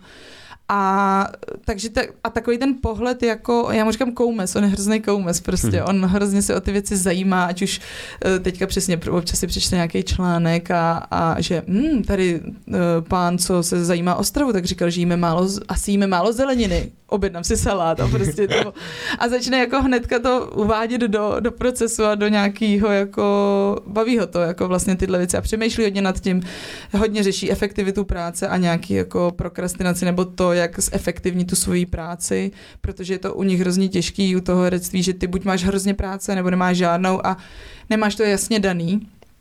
A hodně, měl problémy třeba se spánkem, takže hodně řešil i, i spaní a tak. A ať už dělal přes nějaký meditace nebo nějaký i autogenní trénink v průběhu dne a, a tak. Takže něco mu pomohlo, něco vlastně ne. Na, nejvíc mu pomohlo, že pak dal výpověď v práci, na Mhm. kterou podle mě přemýšlel už hodně dlouho. A, a to bylo prostě podle mě ten největší to vzadu, co si ani neuvědomoval, ale, ale to. Tak a, ten, a nejvíc mi to jako dalo ten, ten pohled na ten jeho svět vlastně, jak on to jinak vnímá, jak jinak přistupuje k těm věcem a, a hlavně to jakože ta komunikace vlastně, že někdy dost často se člověk bojí ty věci říkat jako jak je cítí, nebo co si o tom myslí. A to jako vnímám hrozně velký, velký pozitivum v tom našem vztahu, že si ty věci říkáme napřímo zatím. Já věřím a doufám v to, nebo chtěla bych na tom pracovat, aby nám to tak zůstalo. Ale a že, že dost často to pak není vlastně tak hrozný, že se ti uleví a ten druhý člověk třeba o tom ani neví, nebo řekne, aha, to není problém, tak já to změním prostě. Tak to se mi na tom líbí a některé věci, kdy sama vidím jako mm, skrze něj vidím, vidím ty svoje nějaký, jako s čím bojuju, že jo, a že prostě mě rozčílí nějaká věc, co třeba udělá nebo neudělá. A pak si říkám, no ale jako uh, dělám to já taky sama vždycky, že, že přesně jsou to takové jako třeba drobnosti, ale vždycky se snažím jako zastavit, že jestli opravdu ho chci za něco prudit a, a snažím se nejdřív si uvědomit, jak to já sama mám, jestli zvládám teda na 100% ty věci dodržovat a, a můžu ho za to prudit nebo ne. A on, eh, jak, myslím si, že on je hrozně skvělý v tom, jak eh, jak vlastně prostě mě má fakt hrozně rád, nebo má, jako zní to divně, ale že člověk z toho cítí jenom prostě, že mě má, že se máme jako navzájem hodně rádi a, a to, jak mě má prostě hrozně rád a to si myslím, že jako ne, nevím, jestli vzácný, ale jako to vnímám, to je hrozně hezký vlastně v tomhle, takže to je, toho si hrozně vážím, no. Ale je to, je to prostě koumes vtipné. to je hezký. A to manželství, co třeba já jsem si uvědomila po pár měsících, a je to možná, nevím, už asi jsem stará, ale že mm, prostě vždycky člověk má nějaký vztah a teďka nevíš, jak moc třeba, jestli se nabídnout tomu člověku, jestli se k sobě přestěhovat, jestli to není moc, nebo to. A teď v tom manželství už jsou ty karty jasně daný. Ah. Víš, že, že můžeš k tomu přistupovat tak, jasně, to bydlení budeme řešit spolu, nebo tohle prostě, že, že nemusíš prostě řešit, co bude teda společný, co ne, protože prostě jste v to manžele a už to tak jako je. A některé věci samozřejmě máš jako svoje osobní, ať už tu práci nebo nějaký svý koníčky, hmm. je super, že máš sám, a můžeš si to prožít jenom sám, ale tyhle ty, i ty praktické věci, tak to pro mě bylo hrozná úleva, že si říkám, že já nemusím tady řešit, jestli si musím bát, jako se ho zeptat, jestli hmm. se chce ke mně nastěhovat. To je taková kot, prostě, kotva prostě. Jo, jo, jo to, hmm. to, je, to je skvělý. Prostě. propsal jsi to nějak právě jako do toho, do toho tvýho životního stylu, do toho sportu a tak dál, že já se dokážu představit, že ty s tím sportem zkrátka jako žila, že lítáš po světě, je to takový hektický a najednou a vlastně těch životních milníků, kde se to musí jako bezpodmínečně jako změnit nějaký životní styl, za stolik během toho života asi není. Tak jak se to, to třeba propsalo do toho tvýho jako životního stylu? Uh, myslím si, že vlastně v tom životním stylu, ten můj životní styl byl dost takový prostě jenom o mně a, a vlastně jako sobecký, že prostě řešíš jenom sám sebe a ještě ten sportovec to má tak jako odůvodněný a, a je to jako OK, protože jsi prostě ten sportovec a musíš se řešit, protože o to, o to jde. A i když si myslím, že v našem týmu je to furt dost nastavený, doufám docela tak, že se bere ohled, že, že to jako, samozřejmě je to hodně o mně, ale uh, já se snažím i jako nepotřebuju mít, uh, furt bydlíme prostě, já nevím, třeba v apartmánech a tak a, řeší, a, a, a, myslím, a snažím se být s tím týmem furt, protože to prostě je důležitý pro mě a, a bez nich by to prostě nefungovalo ale je to, začneš pak ten čas víc jako dělit, no. Dřív to bylo jenom ježdění a, a neřešíš, co prostě doma, pak prostě, když přijedeš do všech, tak se potkáš s kámošema pohoda, ale tady najednou i, i sám chceš, ne, že to je nějaká povinnost, ale víš, že doma prostě na tebe někdo čeká, nebo že máš i už trochu jiný život a musíš to, to rozdělit. Není to o tom jenom, že, že si vymyslíš v tu chvíli a tak, ale, ale musíš to s tím druhým konzultovat a říct mu, hele, OK, bude to, proto, třeba teďka jsem prostě po sezóně, uh, jsem celý duben, duben mám vždycky volno. Já jsem si hrozně přála jít jako working student právě do, na koně a být tam s tou svojí kobylou jako pracovní student, zadarmo tam pracovat, ale dostávat ty, a celý měsíc být jako furt na těch koních. A mám pocit, že už se mi to nikdy nepovede prostě, nebo už jsem ve fázi, kdy to, to tak jsem to prostě s tím Markem musela konzultovat, že jo, chvíle a pak on říká, počkej, to tam budeš jako celý měsíc, to teďka půl roku byla pryč a budeš zase měsíc pryč a já, jo, ale ty koně. a, a jsou to, je to prostě neustálý boj v těch, uh, v těch mých potřebách a v těch potřebách, co, co je ten, ten vztah vyžaduje taky vlastně. Ale takže to se změnilo, no. A, a někdy se ti už třeba chce míň odjíždět. Dřív prostě to odjíždění bylo ta hlavní náplň, protože v Čechách člověk doma nic neměl, nebo maximálně doma rodiče a to stejně bylo ještě v pubertě, jo, hlavně chci jet pryč jo, a škola a na to. A, a teď už je to jiný, teď se mi třeba hůř odjíždí, nebo si říkáš, OK, tak tady by třeba Marek mohl přijet, nemohl, tak je to, už má doma člověk víc takový zázemí, který se mu jako hůř opouští, no. Hmm. Už se takový jako víc takový jako organismus, že, jo? že už to není jako to tolik separovaný. No jasně. Už, no, jasně. už zkrátka jste v takový sdílený bublině. No, máme prostě společný kalendář online a už mm-hmm. prostě. Let's go. a tam je ten zlomový bod, společný kalendář. Pracovní jo, efektivita, a tady prokrastinace, tady... Takže je to, jako změnilo se to, no, prostě a mám, mám méně času na ty věci různě, ale Přemýšlela jsem nad tím, říkám, já jsem minule trénoval, když jsem prostě byl 20, 22, jak jsem trénovala, zvládala jsem ještě večer chodit na gymnastiku, teď už vlastně skoro vůbec a už jsem dlouho nebyla na gymnastice večer a vlastně zjistí, že prostě toho času je teda furt stejně, jenom prostě těch, přesně já do toho víc narvala ty koně, jo. s Markem prostě chceme do divadla nebo něco, nebo jenom prostě být doma v klidu sami, protože máme to hodně třeba přes den. Uh, no, takže, takže se to musí člověk víc uvažovat nad, a taky jsem se naučila víc říkat, jo, hele, tohle by byla zajímavá akce, ale vím, jak pak, když se ty akce blížej, jestli je to furt OK, nebude to totální hrot, takže už se snažím si uvědomit, že jako... Mín věcí občas. Jo, jo, jo, jo, jo, těžký, těžký představit si svoje budoucí já. No, je to skvělý. Hele, jak tě ovlivnilo, že to, že seš posledních deset let veřejně známá osobnost, ehm, máš jako pořád se ti daří být sama sebou, nějaká kultivovat se tu autenticitu i v tom veřejném prostoru, nebo se třeba musíš někde filtrovat? Uh, myslím, že se mi to docela daří, ale někdy, uh, někdy opravdu jako hrozně záleží, jak dlouho jsi taky na soustředění. Takže když jsi měsíc prostě v jedné partičce s klukama na soustředění, tak fakt člověk jako je pak neandertálec prostě. A jako mě to vlastně baví do toho sklouznout, ale jako fakt mnohem víc mluvím prostě a jsem najednou takový víc týpek a pak se pak dostaneš do toho střetu, kdy prostě letíš z Kanady, nikdo ti nerozumí, říkáš si, co chceš a pak čekáš na ten let do Prahy, že jo, prostě nevím, v Londýně, v Mnichově a uvědomíš si, že 90% těch lidí jsou Češi a že už nemůžeš říkat všechno prostě.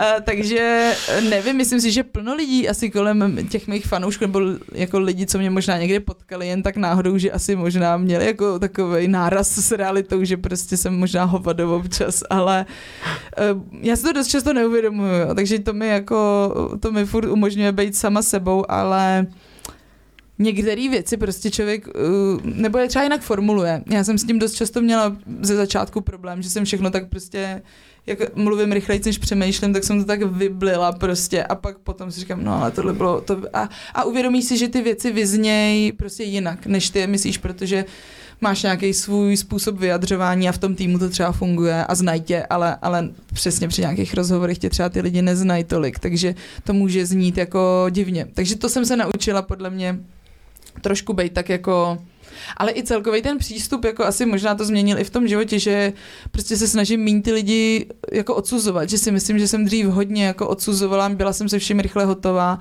a pak se ti v životě stane plno jako věcí a jsou to jako nesmysly, jo, třeba já jsem nikdy neměla problémy s pletí a moje ségra měla vždycky jako akné a já jsem žila v tom, že já jsem prostě v pohodě, já mám dobrý gen a nikdy se mi to nic nestane a teď jsem ve 30 a najednou prostě tu pleť hrozně řeším a mám akné a, a ty si najednou uvědomíš a řekneš si, ty přece to jako teď, kdyby mi někdo řekl, jako hej, co to máš na ksichtě, tak tě to hrozně vlastně trošku zasáhne.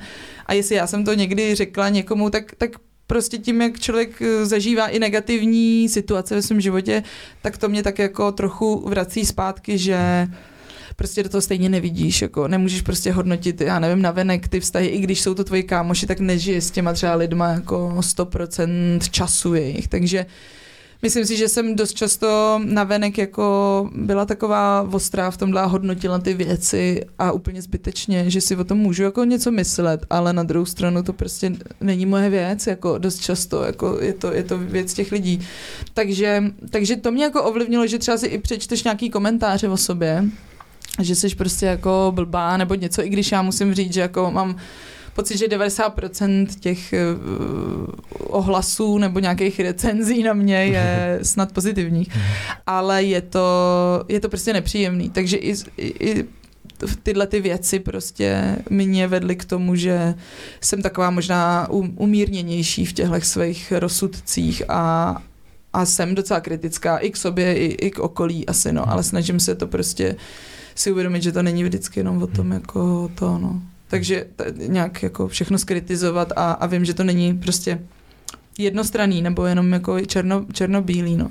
Takže to mě hodně ovlivnilo a pak určitě, co se týče nějakých životních situací, ať už já nevím, jsme spolu s Markem začali chodit, tak najednou prostě jdeš na konzik a najednou tam stojí paparaci a totálně tě fotí. A mně se to stalo jednou, jako, jo, nebo možná dvakrát, ale a to bylo strašný, to bylo úplně, já jsem říkala, co mám dělat? A Mark, já taky nevím, co mám dělat. A byli jsme takový prdeli z toho. A, a, pak najednou za tři dny vyjde prostě, že teda jako spolu randíte a my jsme utíkali do metra, tak aby jsme vyfocení, jak běžíme do metra. Tak, tak to mě, z toho jsem, to mě fakt hrozně zasáhlo. Úplně si říkám, tyhle, co mě, já vždycky mám pocit, jak možná je to silný se, jak kdyby mě někdo tak jako uh, imaginárně znásil, nebo já nevím, víš, že, že tak šáhnou na, na to tvoje soukromí, který máš pocit, že je jako tvoje, ale nějak tě tak jako zneužijou, nebo já nevím, jak to říct, to je možná hmm. silný, ale... Jako přijdeš po tu anonymitu v tom no, veřejném no, no, prostoru, no, no. která je jako příjemná. No, že? no a, on, a, a třeba tenhle paparazzi se ani nesnažil schovávat, prostě byl od hmm. tebe 10 metrů a, a totálně na tebe pálil tím, tím foťákem, tak to bylo jako hodně nepříjemný. A, a pak, co se týče právě třeba odchodu těch mých rodičů, že Nemusíš to asi vždycky dávat ven, ale je to minimálně podat nějaký prohlášení, protože mám samozřejmě uh, lidi, kteří se mi starají o, o PR a o nějakou komunikaci s médiama, tak uh, za mnou, tak říkali, hele, bylo by dobrý tohle, tohle, a říkám, hele, jako to nikoho nemusí zajímat, jako že mi umřel táta. Ale pak zjistíš, že je lepší vydat prostě jednoduchý prohlášení, je to tak a tak a nikdo se v tom třeba jako ne, nehra, ne, nešťourá, než prostě to nějak jako mlžit dost často, pak oni, ono o to více to zajímá a začnou jako vyšťourávat věci, které třeba ani nejsou pravda, jenom si jako někde zaslechnou nebo vymyslej. Tak to pro mě byl velký jako boj, že jsem nechtěla ale udělala jsem to a pak u mamky už to bylo jakože spíš jasný, že jenom jsem to té rodině naší sdělila, říkám, hele, je mi to líto, je mi to nepříjemný, ale je lepší, když jako vydám prohlášení a, a tak. A třeba na mamky pohřbu jsme řešili, jako aby se tam nikdo neobjevil, takže řešíš, kde teda uvedeš čas a místo, jestli fakt, aby se to dostalo jenom k těm kamarádům. A, a pak jsem tam měla třeba jako security na dva, dva, dva týpky na, na pohřbu pro jistotu. A i na naší svatbě byly vlastně pro jistotu, hmm. protože taky to chceš ututlat, ale když máš hodně hostů, tak to taky nejde. A, a, a řešíš to. A, a, a řešíš jako, můžu tomuhle člověku zavolat, který se mi má starat o tohle a říct mu, jako, že teda mám svatbu, nebo řešila jsem, že jsem měla zásnubní prstínek článek a jestli to bylo vidět na fotkách nebo ne, potom co jsme se zasnoubili. Hmm. A, jsou, a začne být trošku jako paranoidní už člověk. To právě byla jedna situace, kdy jsem Uh, byla, s Markem už jsme jako chodili, měli jsme, ale, ale měli jsme rozhovor, my vlastně společně rozhovory moc nedáváme, byli jsme v jednom pořadu a ptali se nás tam, oni se nás vždycky hodně ptali, jak jsme se seznámili. A já jsem tam vyprávěla to prostě popravdě, že jo, takže jsem říkala, no, Marek prostě tady mi říkal, jak jezdí na koloběžkách elektrických. A já, kámo, tak to je hrozně vygéný, ne? A že se mě na to ptal, a já říkám, no to je gejský, jak svině, jezdí na koloběžce. A Marek, no já vlastně už na těch koloběžkách tolik nejezdím. A pak ale doběhne ten rozhovor, je to super všechno a ty si říkáš, ty vole, já přece nejsem žádný xenofob, já prostě nemám žádný problém jako s lidma, ať si jako jsou ve vztahu s kýmkoliv, já jsem prostě úplně jako a, ale řekneš tam vygéný gejský, protože a je to vlastně trošku handlivý, protože v kontextu toho příběhu se mu tak trochu posmívá, že jezdí na koloběžce, ale vůbec nechceš říct jako že, že jsou gejové prostě nějaký trapný, nebo že je to něco špatného. A začneš si říkat, ty tak jako může to být problém a začneš řešit, chceš, aby to vystříhli nebo ne, a, a pak jsem se třeba bavila s Honzou Cinou o tom, říkám, hele Honziku, vadilo, je jako, řekla jsem to a to, je to za tebe OK, bylo by ti nepříjemný, kdyby si tohle slyšel? A on říká, hele to je super, že nad tím takhle uvažuješ, mně je to třeba jedno, mě, já bych to vůbec neřešil, ale určitě věřím to, že jsou geové, kterým by to vadilo vlastně. A je to hrozně v tomhle, že něk, fakt přesně jsou to tyhle situace, no. Hmm. Takže mi to bylo, a nechceš, nechceš dávat nějaký záminky a ještě přesně hmm. to je, že, že ne, ne nejseš jako nějaký xenofob, takže nechceš vůbec jako na tyhle věci nějak otevírat, protože prostě spíš uh, si myslím, že jsem jako člověk podporující v těchto věcech, kde jako rovnoprávnost a nějaké jako ať už uh, pracovní možnosti nebo přesně jako etnický a, a nějak tyhle jako sexuální vyznání nebo jako vztahový, tak jako Ježíš jako mm-hmm. ať je to, ať si ty lidi dělají, co chtějí a ať se mají rádi hlavně, že, že prostě, i když u nás v Čechách mám pocit, že je to takový, mě to nevadí, jako jo, ale zároveň je to trošku prostě, že nám je to prostě spíš všechno jedno, jako Aha. nemám pocit, jako část lidí je určitě jako, uh, jak bych to řekla, no jsou, jsou s tím v pohodě, ale část jsou takový, jako že jsou v pohodě, ale vlastně hlavně, dokud vedle mě nebudou bydlet ty lidi, tak, eh, tak jsem s tím v hmm. klidu, že, že nechceš jít do nějakého přímého kontaktu s tím, no. Ale tak to jsou situace, kdy, kdy ti za, zabíhají ty věci do, že jsi prostě víc pod, pod hledáčkem, no. Hmm. A jako že je zajímavý, jak ten kontext tam jako nemůžeš předat, že jo, to jaký jsi mhm. člověk, ale prostě máš tam nějakou situaci, Někdy uh, slovo. nějaký styl no, humoru, no, no. něco někde, něco tě napadne, že to je potom jako náročný, že prostě pořád, že jo, jsi v místnosti s pár lidma, mm-hmm, mm-hmm. jo, je to no. prostě, když se s kámošema, někdy, někdy to je, jako když se s kámošema u piva, ale no, nevnímáš tam obrazovky a všechny ty lidi s těmi obrazovkama, že přesně, to je asi jako velice náročný se do toho vžít. Tak tohle no. Máš nějaký přesvědčení, který s tebou většina ostatních lidí nezdílí? Hmm, ty jo, to nevím. Možná... Ty jo, nevím, asi, asi ne, asi, hmm? jako mám pocit, že mám tu, tu, tu komunitu těch kamarádů, nebo to k, lidma, kterýma se jako obklopuju, nebo se kterýma kámoším, tak si myslím, že máme dost uh, podobný pohled na svět, i když samozřejmě se, mm, jsou různé věkové kategorie a někdy jo, já jsem víc, ať už taková jako mm, záleží mi na ekologii, na environmentálním přístupu, na nějakém jako zodpovědným přístupu, i když samozřejmě lítám na závody a jezdím na trati, která se vytváří z, umělým, z umělého sněhu a tak, ale snažím se v tomhle přistupovat nějak, i když jsou to drobné věci, tak ale proč bych to neměla dělat, i když ovlivním jenom lokálně nějakou část přírody, tak i tak je to super. A, a myslím si, že některý lidi, kteří se mnou, se kterými se vídám a jsou mý kámoši, tak ne, že by jako popírali klimatickou změnu, ale jsou k tomu tak jako spíš zatím vidějí, že je to jenom prostě biznis, že to je hmm. prostě přece jako tady máme Čínu, která pak všech tlačí ty všechny um, uh, jako obnovitelné zdroje a tak a že je to Někdo, někdo je víc takový, jako možná to tak je, já nevím, ale někdo je víc takový konspirativní yeah. v tomhle a někdo to. A mě to jako, jasně, nechci, aby jsme byli závislí na Číně, ale uh, furt mi jde hlavně o tu, o tu přírodu a o to, aby jsme to brali i trochu pozitivně. To s Markem třeba hodně řešíme že je hrozně jednoduchý se dostat do takové totální deprese z toho, do toho, že cynického pohledu, všichni, že? Hmm. že jo, a tak. A a, je to, a tak je pro mě důležitý k tomu přistupovat i pozitivně, že nemůžeš vždycky obsáhnout všechno, ale mít takovou nějakou pozitivnější hmm. víru. A on třeba mi ne, včera říkal, že on čte uh, takový román, sci-fi román, problém tří těles. Ah, Znáte to? Milujem to. Skvělý. No, tak Marek, to už po druhý. Ne, jo, já to jako taky čtu Nejoblíbenější no, no, no, věc, no, no. úplně nejoblíbenější věc. A tam on právě říkal, že tam se furt ty civilizace řeší prostě, jak to vyřešit a tohle, tohle, že pak vždycky nějaká zanikne, pak teda to. A že pak dojdou do, do, do situace, kdy si řeknou, OK, tak takhle to je prostě, tak zase se to, a že tak jako povokřejou a že celá ta jako společnost nebo ta Uh, no, že, že, že, tak si to připustíš vlastně, že prostě to a, a že to je Tak to nás útočí mimo zemšťaně, no. tak si něco budem dělat, takže. Takže já si to fakt sám musím taky přečíst a tam vždycky jenom zprostředkovaně od Marka. Je to nejlepší. Uh, no a to si taky myslím, že je po, jako potřebujeme, že jako samozřejmě neusnout na Vavřínech a snažit se uh, furt jako na tom pracovat a posouvat to a zlepšovat a, a neznič, neznečišťovat jako naše prostředí a, a zlepšovat tu kvalitu života i, i v jiných koutech země, ne jenom tady u nás. A být takový zodpovědnější k tomu, ale, ale prostě se z toho jako, no tak stejně jako prostě všichni umřeme, no tak hmm. nějak to jako zvládneme, no tak a Marek má v tom skvělý na, na, na tu pozitivní stránku, tak stejně všichni umřeme. Jo,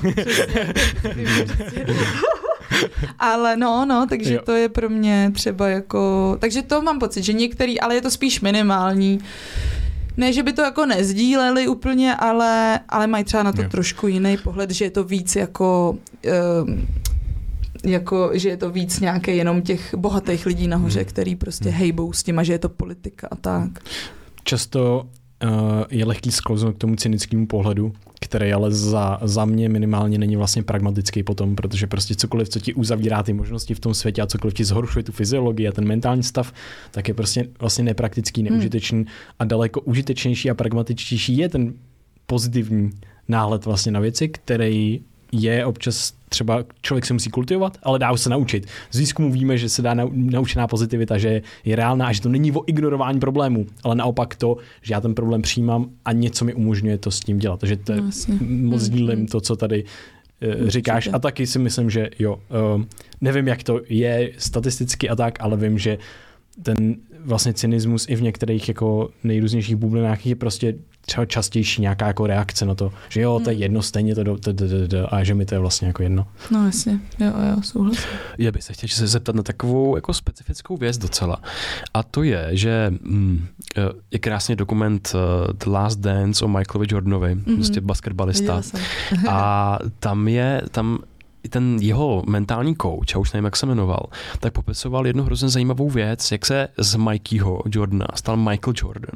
že tam byl nějaký jako jeden zápas, kdy najednou úplně se tam stala nějaká jako záhadná vlastně jako změna, že on se, on to pak i popisoval, že začal cítit trošku jako někdo jiný, že si jako vybojoval to místo na slunci, že se stal tím Michaelem Jordanem a teď vlastně najednou to se jako nic se nezměnilo, ale změnily se pravidla vlastně jako celé té hry, vlastně, Hmm, kterou on hmm, hraje. hmm. Jestli ty si pamatuješ ve svém životě nějaký takovýhle moment, kde by to třeba byl takový skok, že jsi fakt uvědomila, aha, tak jako mě tohoto baví, dělám to, protože v tom mám to nadšení, ale najednou teď je tam ten líp, teď tam ten, ten skok, kdy se něco změnilo ve mně, Hmm. změnily se pravidla té hry. Um, já mám pocit, že mám, protože jsem Last Dance viděla, tak mám o dost jiný přístup než uh, Michael Jordan.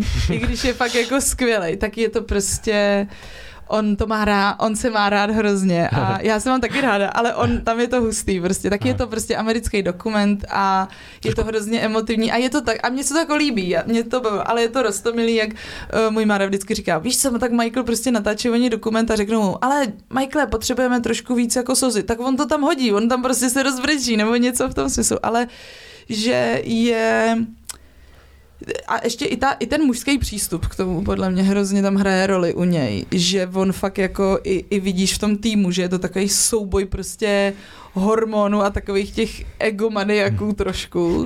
A, a je to tak, je to prostě týmový sport a si by to jinak nedokázal. A je to hrozně tvrdý vlastně to uh, vydržet tam takhle dlouho, ale já mám já nevím, jestli jsem někdy něco takového měla. Mám pocit, že mi hodně pomohla ta olympiáda v Koreji, protože jsem tam hodně bojovala zase s tím, že jsem se bála toho očekávání, že prostě ti tady začnou, jako, že, že se od tebe očekává, že vyhraješ a já jsem nechtěla ten tlak si připustit, takže na začátku sezóny jsem si říkala, já prostě nechci vyhrát olympiádu. Takhle to prostě si nastavím, nechci vyhrát olympiádu a bude to super a budu moc v klidu jako jezdit. A pak jsem jako byla na olympiádě a můj trenér za mnou přišel, Jakub, a říká, dva dny to bylo před, před závodem, a říká, no tak já jsem se tě jenom prostě tě chtěl zeptat, uh, chceš vyhrát olympiádu? Nebo chceš vyhrát jako za dva dny? A já, prostě mě to ptáš, co to je za otázku? Ne, já se tě jenom na to ptám, jako. A já říkám, a já jsem byla úplně zmatená, říkám, teď já tam dělám všechno, já se snažím prostě na těch tréninkách a on, ne, to je úplně v pořádku, to jo, to já ti věřím, jenom tam, jak mě zná dobře, tak tam není prostě, já u tebe nevidím tu, to něco navíc, takový to nepopsatelný, takovou tu jiskru nějakou, něco. A mě to úplně rozložilo. A já říkám, já se prostě bojím vyhrát, já se prostě bojím spíš teda ne vyhrát, ale bojím si přiznat, že bych chtěla vyhrát, že toto a on, a tak se na to vyser, teď jako chtějí vyhrát ten závod, co je za dva dny, nechtějí vyhrát olympiádu, ale chtějí vyhrát ten závod proti těm holkám, chtějí porazit ty holky, ty holky jsou furt stejný, jasně toto, ale ty, ten závod víceméně je podobný jako každý jiný, co se týče prostě těch lidí, co tam jsou. A to bylo pro mě hrozně tak jako osvobozující. Druhý den teda, to jsem se šla podívat na klučičí závody a já jsem, protože před olympiádou asi měsíc před olympiádou mi umřel táta, tak to bylo pro mě celý takový jako hodně emocí, takže jsem ten druhý den sedím tak jako babrala, uh, emočně jsem se tam tak jako prožívala hrozně, ale pak ten závodní den byl, byl super vlastně. I když jasně nevyhrála jsem, byla jsem třetí, bylo tam prostě, asi to prkno nejelo úplně nejlíp, jak mohlo a bylo to taky jako složitější, ale pak prostě jsem výjížděla do, do té cílové rovinky z šestého místa a pamatuju si, že jsem si říkala, tak teď to prostě nahulím a nezajím, a prostě to narvu a třeba to vyjde nebo ne a nějak jsem asi i silou vůle to dotlačila na to třetí místo. A těma těma situacemi jsem si dokázala vlastně, že jsem silnější, než si vlastně myslím. A je mi líto trochu, že do té Číny jsem nejela, protože tam to byl zase jako jiný set, mindset, jsem si říkala, já si tady už prostě veřejně přiznám, že chci vyhrát, jako já se na to těším a už nechci se dostat do tohohle psycha, že si tady budu jako ignorovat olympiádu. Ale takže to byly takový spíš jako drobnější situace. Myslím si, že tam nebyl jeden moment, ale postupně tím i jak porazíš někdy ty holky, který, se, ke kterým zhlížíš a bojíš se jich. Vlastně já jsem se jich hmm. na začátku hrozně bála, oni byli takový drsný tak si řekneš, jo, ale já jako můžu porazit, to je úplně, úplně v pohodě. Takže to byly spíš takový dílčí ty věci, kdy, kdy si dokážeš sám sobě, že i když si prostě byl jako v nějakou situaci na dně, tak stejně to v průběhu toho závodu dokážeš překonat. A protože já, když, jsem, když táta umřel, tak jsem byla na závodě v Turecku a pak ještě se dva dny nejelo, protože bylo blbý počasí a potom asi co tři dny táta umřel, co mi mamka volala, tak jsme měli ten závod a já jsem nemusela vůbec jet. Trenéři říkají, hele, jak chceš, to jako není potřeba. A já jsem si říkala, hele, tak já to zkusím, zase jako, abych si nepřišla úplně, že se jenom vymlouvám na něco. Uh, tak jsem říkala, pojedu prostě jízdu po jízdě, a já jsem se hlavně bála, že se ne, nedokážu soustředit, že prostě budu tak jako rozsoustředěná. A celý ten závod byl takový jako, že trénink, OK, je to docela dobrý, pojďme dát kvaldu, kvalda dobrý, pak jsem si odešla někam pobrečet a pak, a pak jsem byla v tom finále a jenom jako říkal, hej, tak to pojď prostě vyhrát pro tátu a vyhrála jsem a bylo to, bylo to skvělý a vlastně si uvědomí, že dítě já jsem byla fakt docela v prdeli a i tak jsem to dokázala nějak přetavit v něco dobrýho. Takže tohle spíš ty, vlastně ty momenty, které jsou nejvíc nepříjemný, ti pak jako, ale nemám pocit, že by ke mně, že by, že by se něco tak změnilo, jako prostě, že z, jsem změnila pravidla hry, asi ne, jako mm-hmm. možná jsem to technicky třeba ten sport trochu někam jinam posunula, ten holčičí snowboard cross, ale, ale bylo to všechno takový pozvolný. Ale určitě to samozřejmě vnímám jako ve 20 nebo v 17 jsi prostě holka, která najednou se tam objeví a, a něco vyhraje, ale někdo tě, ale můžeš ještě hodněkrát spadnout a teď už je to takový, že jsi spíš ten, ten, ten konkurent, no, hmm. nebo ten favorit. Hmm. Už máš zkušenost, kolikrát se postavila zpátky asi. Je. jo, jo, jo, přesně, je to jako ty, ty zranění, když se ti to povede, tak v tom taky hrozně pomáhají. A hlavně ti, mě třeba i to utržené křížové vlastně ukážou tu slabou stránku, že já jsem prostě nechodila do posilovny do té doby, prostě jsem tak jako jezdila na snowboardu, ale jinak žádný doplňující trénink jsem moc neměla. A, a Jakub právě Fleischer říká, že si myslí, že kdybych si neutrhla vás, takže nevyhraju olympiádu v Soči, že to mělo prostě, mm.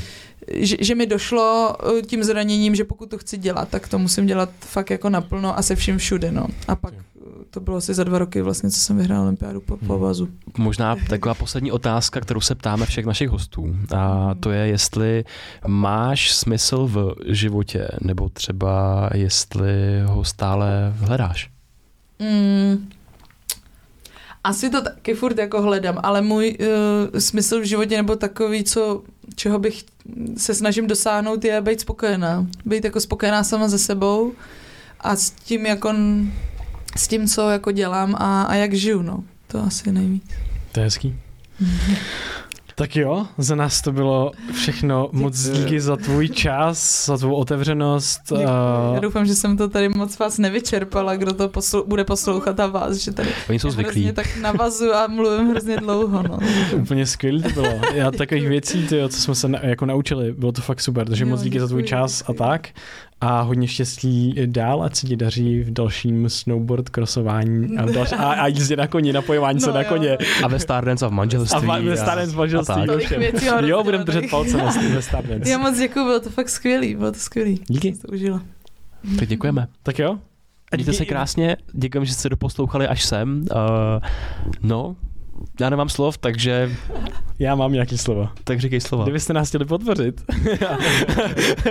a líbilo se vám to, co děláme a tak, tak můžete zazdílet tenhle díl se svojí sociální bublinou, dát to na sociální sítě nebo tak, označit nás tam, a nebo si předplaťte třeba uh, Red Pill na Spotify. Jenom za 65 korun máte dva VIP Red Pilly i s videem na Spotify, taková desetiminutová mm, life-changing myšlenka, která právě může změnit pravidla hry. Občas někomu, nám třeba mění.